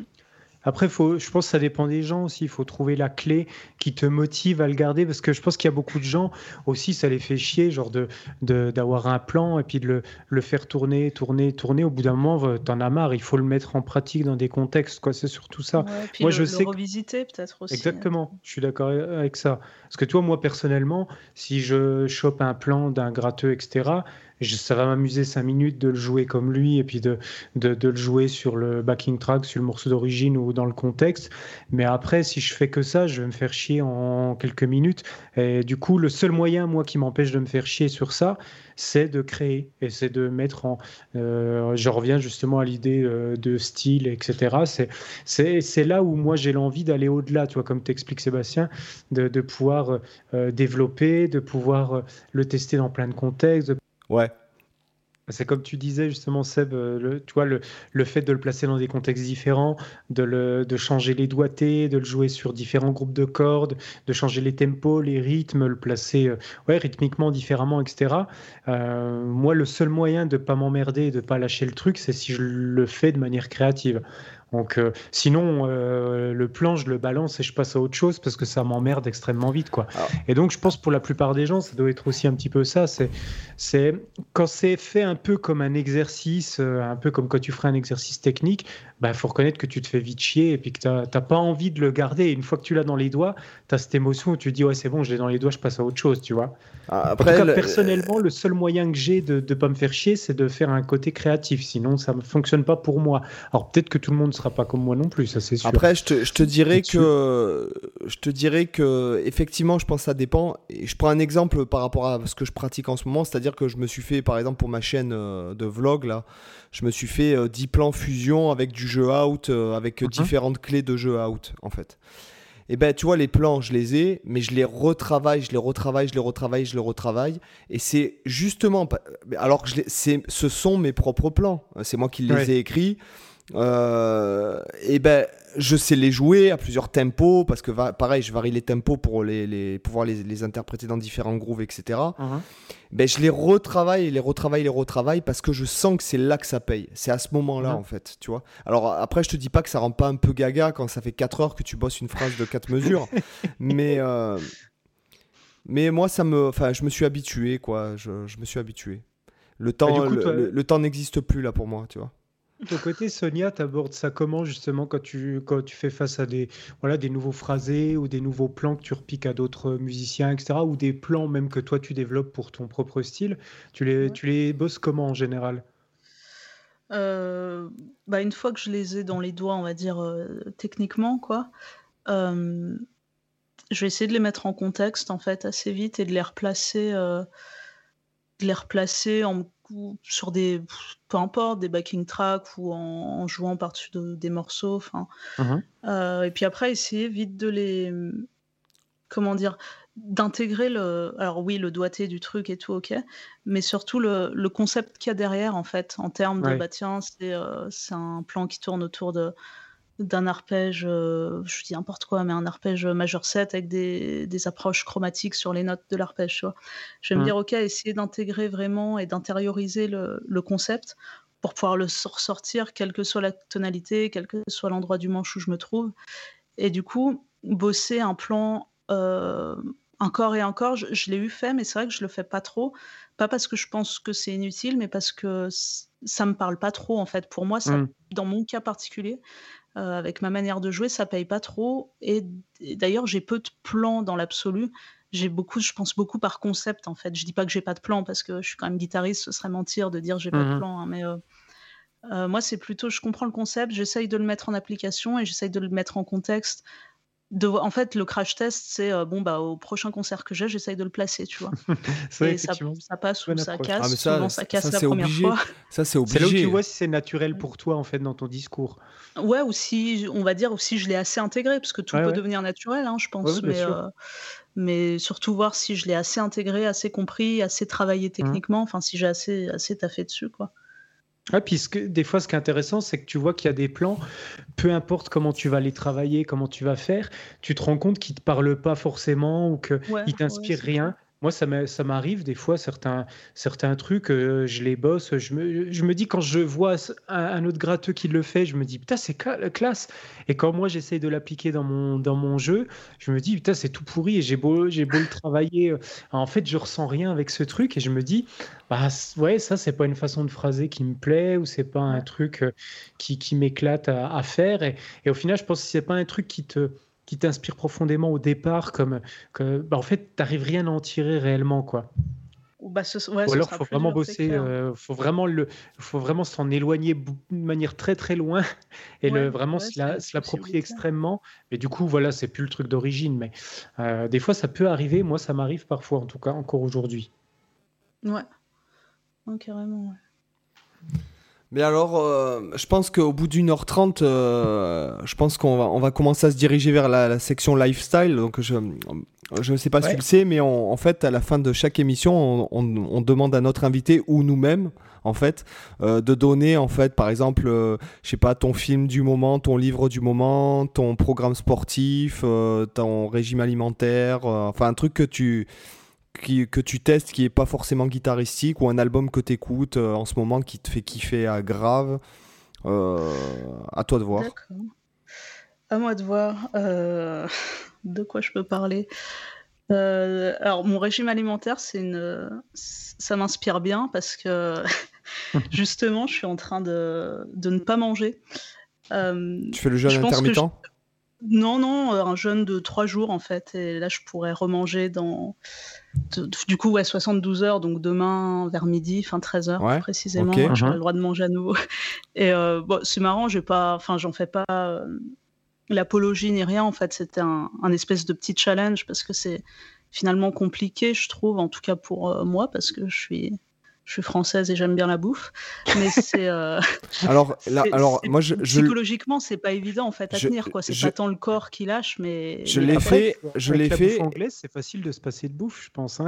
Ah bah détrompe-toi. Non. défendre un peu, c'est pas si dégueulasse. Hein. Non, non, voilà, c'est ce que j'allais dire, c'est qu'à Londres, moi, franchement, j'avais bien mangé quand j'y étais.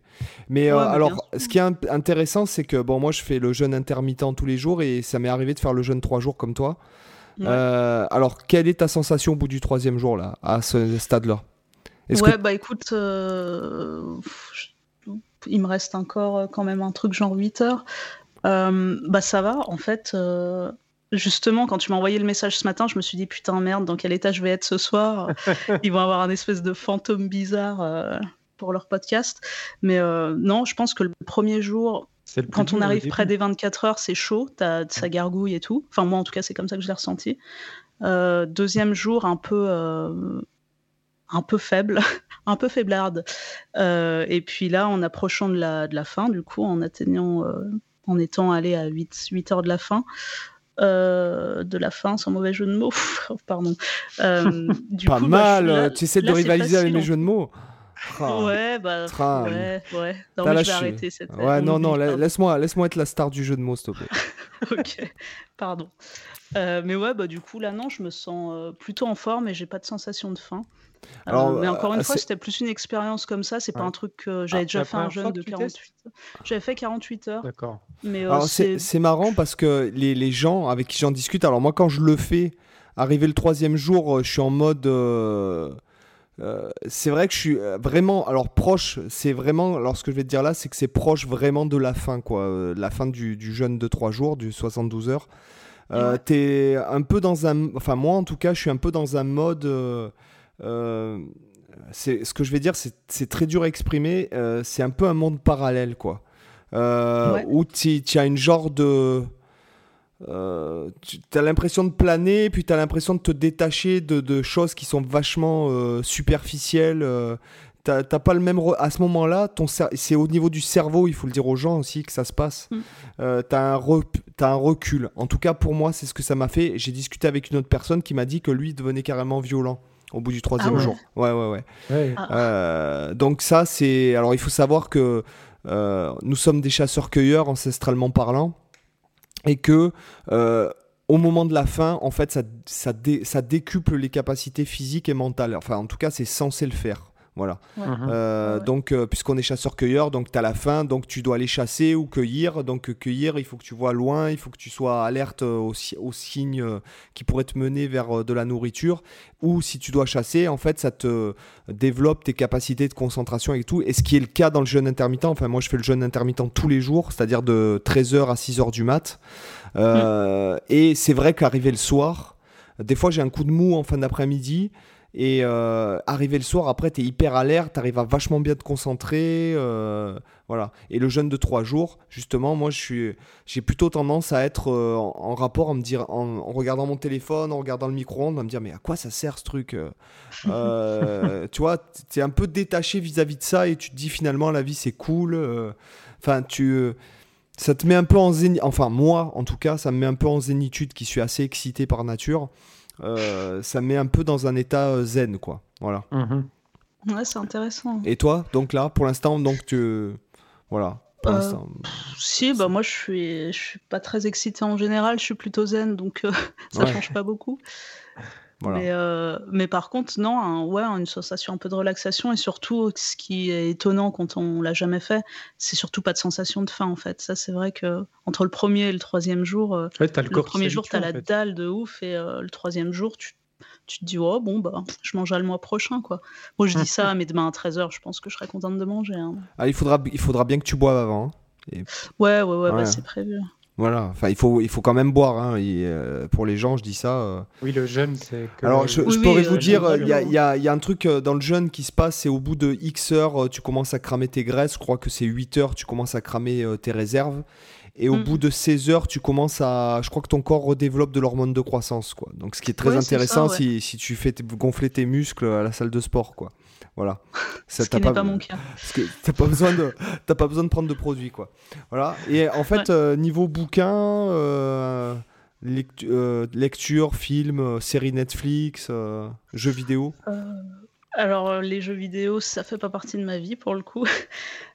par contre, niveau film, bah, il y a un film moi, que j'aime beaucoup, qui est peu connu, mais que je recommande toujours, qui s'appelle Poésie sin fin donc la poésie sans fin, euh, qui est d'un réalisateur qui s'appelle euh, Jodorowsky. Ah Alexandre Jodorowsky, ah qui est, bah, du coup, vous connaissez peut-être, mais c'est vrai que c'est pas le mec le plus populaire, mais c'est un mec qui, bah, déjà, qui est multicasquette, qui fait énormément de choses, et qui a réalisé des films qui enfin, qui sont pas grand public. Si, on va dire, c'est grand public dans le sens, il n'y a pas de violence particulière ni rien, mais c'est assez barré, quoi, comme truc. Mmh. C'est assez barré. Moi, j'aime énormément.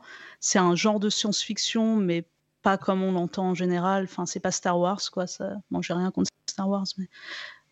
et ouais, c'est un film que je trouve hyper riche. Enfin, tous ces films sont hyper riches, mais le dernier en date, qui s'appelle donc Poesia sin fin, euh, est assez exceptionnel et d'un point de vue, euh, euh, il y, a un côté en fait artistique. Un, je vais pas trouver mon mot, l'aspect l'aspect graphique du, du, film est, enfin, est ouf, quoi. Je trouve que c'est hmm. ouais, c'est assez, assez fou.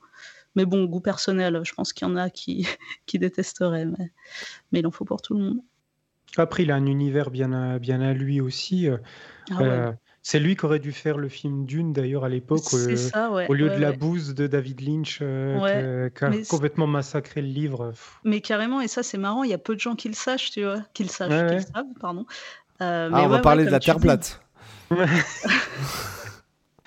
c'est le jeune qui te fait foirer tes mots. ouais c'est clair que ça aurait été vachement intéressant un film d'une euh, par lui, parce que du coup, je bah pense qu'il aurait beaucoup mieux justement capté tout, tout l'univers, euh, parce qu'il y a vraiment une patte euh, dans ce qu'il fait. moi, j'ai pas du tout aimé ce film, donc. De quoi? Bah, C'est pas lui. Dune. Ouais, ouais, ouais, ouais, non, mais Dune. Alors, moi, je, déteste David Lynch. Et j'ai pas, et j'ai pas compris la BO. Hein. Sauf Elephant Man. Là, tout à l'heure. Ah, oui, c'est bien, ouais. Sinon, c'est incompréhensible son cinéma, mais mais ouais, Dune, c'est un gâchis, quoi. Bon, il y a Sting dedans en plus qui. qui est. Ouais, qui. C'est ouais, pas trop mal, mais, mais après, il y a les personnages. Moi qui ai lu le livre, euh, c'est vrai que comparé au livre, les personnages sont massacrés, quoi. Surtout les méchants. Ils ont ils ont l'air de juste de gros guignols, quoi. Alors, qu'ils sont vachement épiques dans le bouquin. Enfin, voilà, c'est vraiment un mauvais film. Ouais, mauvaise adaptation. Ah, je du coup, je vais regarder un peu ça. Je connaissais pas. Bah, le livre est bien, si tu veux lire le livre, franchement, il est vachement. Bon, c'est un gros pavé, mais c'est un super livre, moi que j'ai beaucoup aimé. Il y a vraiment un univers spécifique, quoi. Superbe, les amis. Bon, bah, sur ce, je pense qu'il est temps d'attribuer 5 étoiles au podcast hein, hein, sur iTunes avec un petit commentaire, quoi. Ça serait sympa. Qu'est-ce qu'on fait? On prend un commentaire, les amis, oui ou non?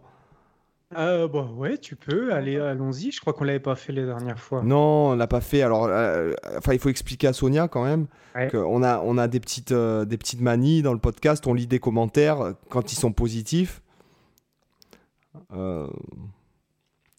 Euh, alors mince, pourquoi c'est le mien qui ressort en premier C'est bah, bizarre. en fait, je me suis posé la question. Il est, il est redaté en plus du mois de mai. Je me suis dit, je mais spam, je spam. en plus, c'est le même. Mot pour mot, je me suis dit, il a supprimé son ancien pour reposter. Il ne faut pas, faire ça, Sébastien, c'est pas bien. Les gars, je ne peux vraiment pas blairer vos putains de gueules. Voilà. Une étoile. Merci. Non, je plaisante, c'est pas vrai. Euh, alors. Euh, j'en choisis un qu'on n'a pas choisi parce que bon, ils sont pas. C'est étonnant quand même. On arrive à presque 1000 écoutes par épisode, les amis. Et il n'a pas tant de commentaires que ça. Il y a 60, une soixantaine de, commentaires. Hmm, alors. Euh, Après, c'est vrai que le problème, c'est qu'il n'y a que sur Apple Podcast qu'on peut mettre des commentaires et il y a plein de gens qui nous écoutent par d'autres moyens que Apple Podcast. Donc, euh, ça limite aussi euh, les commentaires. Alors, euh, je vais lire. Euh, attends. Génial. Alors, le dernier en date, après le, truc, hein, après moi. Euh, Cyril et Sébastien sont un incroyable binôme de passionnés de... et chaque épisode apprend de nouvelles choses et nous immerge dans de multiples univers guitare. Continuez, c'est top et enrichissant. On veut l'épisode des élèves X-Men. Mais, mais, les amis, nous l'avons sorti, c'est l'épisode 17. Voilà, maintenant je le sais. Voilà, ben merci à toi. Donc c'est euh, c'est Vincent Das, mhm. Vince Das, voilà, qui nous a dit ça. Voilà. Donc ça, n'hésitez pas à nous, à nous aider à mieux référencer le podcast. Donc je vous rappelle que vous le retrouvez sur toutes les plateformes Patin Couffin et que j'ai créé un onglet blog sur mon site en fait où je petit à petit parce que bon il y avait quand même une, plus d'une trentaine d'épisodes à se taper donc vous avez un lecteur pour euh, visionner le, enfin pour écouter le podcast. Je pense que c'est mieux en version desktop. Euh, et où au fur et à mesure en fait je publie les références qu'on donne dans le podcast etc vous pouvez commenter etc etc donc pour ce qui est de Sonia donc Sonia vous pouvez la retrouver retrouver sur sa chaîne YouTube. D'ailleurs, je vous invite à vous abonner à sa chaîne si ce n'est pas déjà fait. Et en fait, Sonia, où est-ce qu'on peut consulter ta, ta formation gratuite aussi? Bah, en fait, il y a un lien sous, directement sur la, la bannière de ma, de ma chaîne YouTube. Il y a un, lien mmh cliquable. Et dans les commentaires. Il y, a le lien, il y a le lien dans toutes les descriptions aussi. Euh, chaque vidéo, dans la description, il y a le lien. Donc, euh. Mais là, tu as un site internet? Euh, J'ai un site, ouais, qui. Ouais, bah allez, pourquoi pas. Qu'est-ce que c'est déjà? Bah, Ça doit être soniaonguitar.com. D'accord. Et il y a tous tes réseaux, donc on peut. Ouais, il y a tout. Il y a les liens vers Instagram. De toute façon, Sonia on Guitar, à peu près partout, en fait. Euh, c'est partout le même, euh, le même nom, quoi. Donc sur mhm. Insta, Facebook, euh, j'y suis pas trop, mais Instagram, euh, YouTube et directement dans la barre de recherche de Chrome, enfin, ou de votre Explorer. Euh, soniaonguitar.com et ce sera, ce sera ma tête. De, de toute façon, en description, vous aurez tous les liens pour retrouver et éventuellement où est-ce qu'on peut t'écouter dans les projets, dans tes projets musicaux, même si on les rajoute en description? Eh ben, il y aura, il y a une playlist en fait euh, dédiée sur ma chaîne YouTube euh, où il y a un peu des extraits de live, tout ça, des trucs que j'ai fait. Et puis autrement, bah, pour mon, mes trucs de tous les jours, bah, sur, euh, sur Instagram, on, peut voir voilà quand je fais de la zik pour la télé ou quand ou quand je bosse ou quand je joue pour un artiste. Souvent, il y a un, enfin de temps en temps, en tout cas, il y a un petit post. Mhm. Et puis ouais, YouTube autrement. D'accord. Super. Bon, bah, super, super. C'était un super épisode et on te remercie bien d'avoir bah participé. à vous. Voilà, et puis, euh, et puis les amis, je vous dis à la semaine prochaine pour un autre podcast. Bye bye, les amis. Allez, merci. Ciao.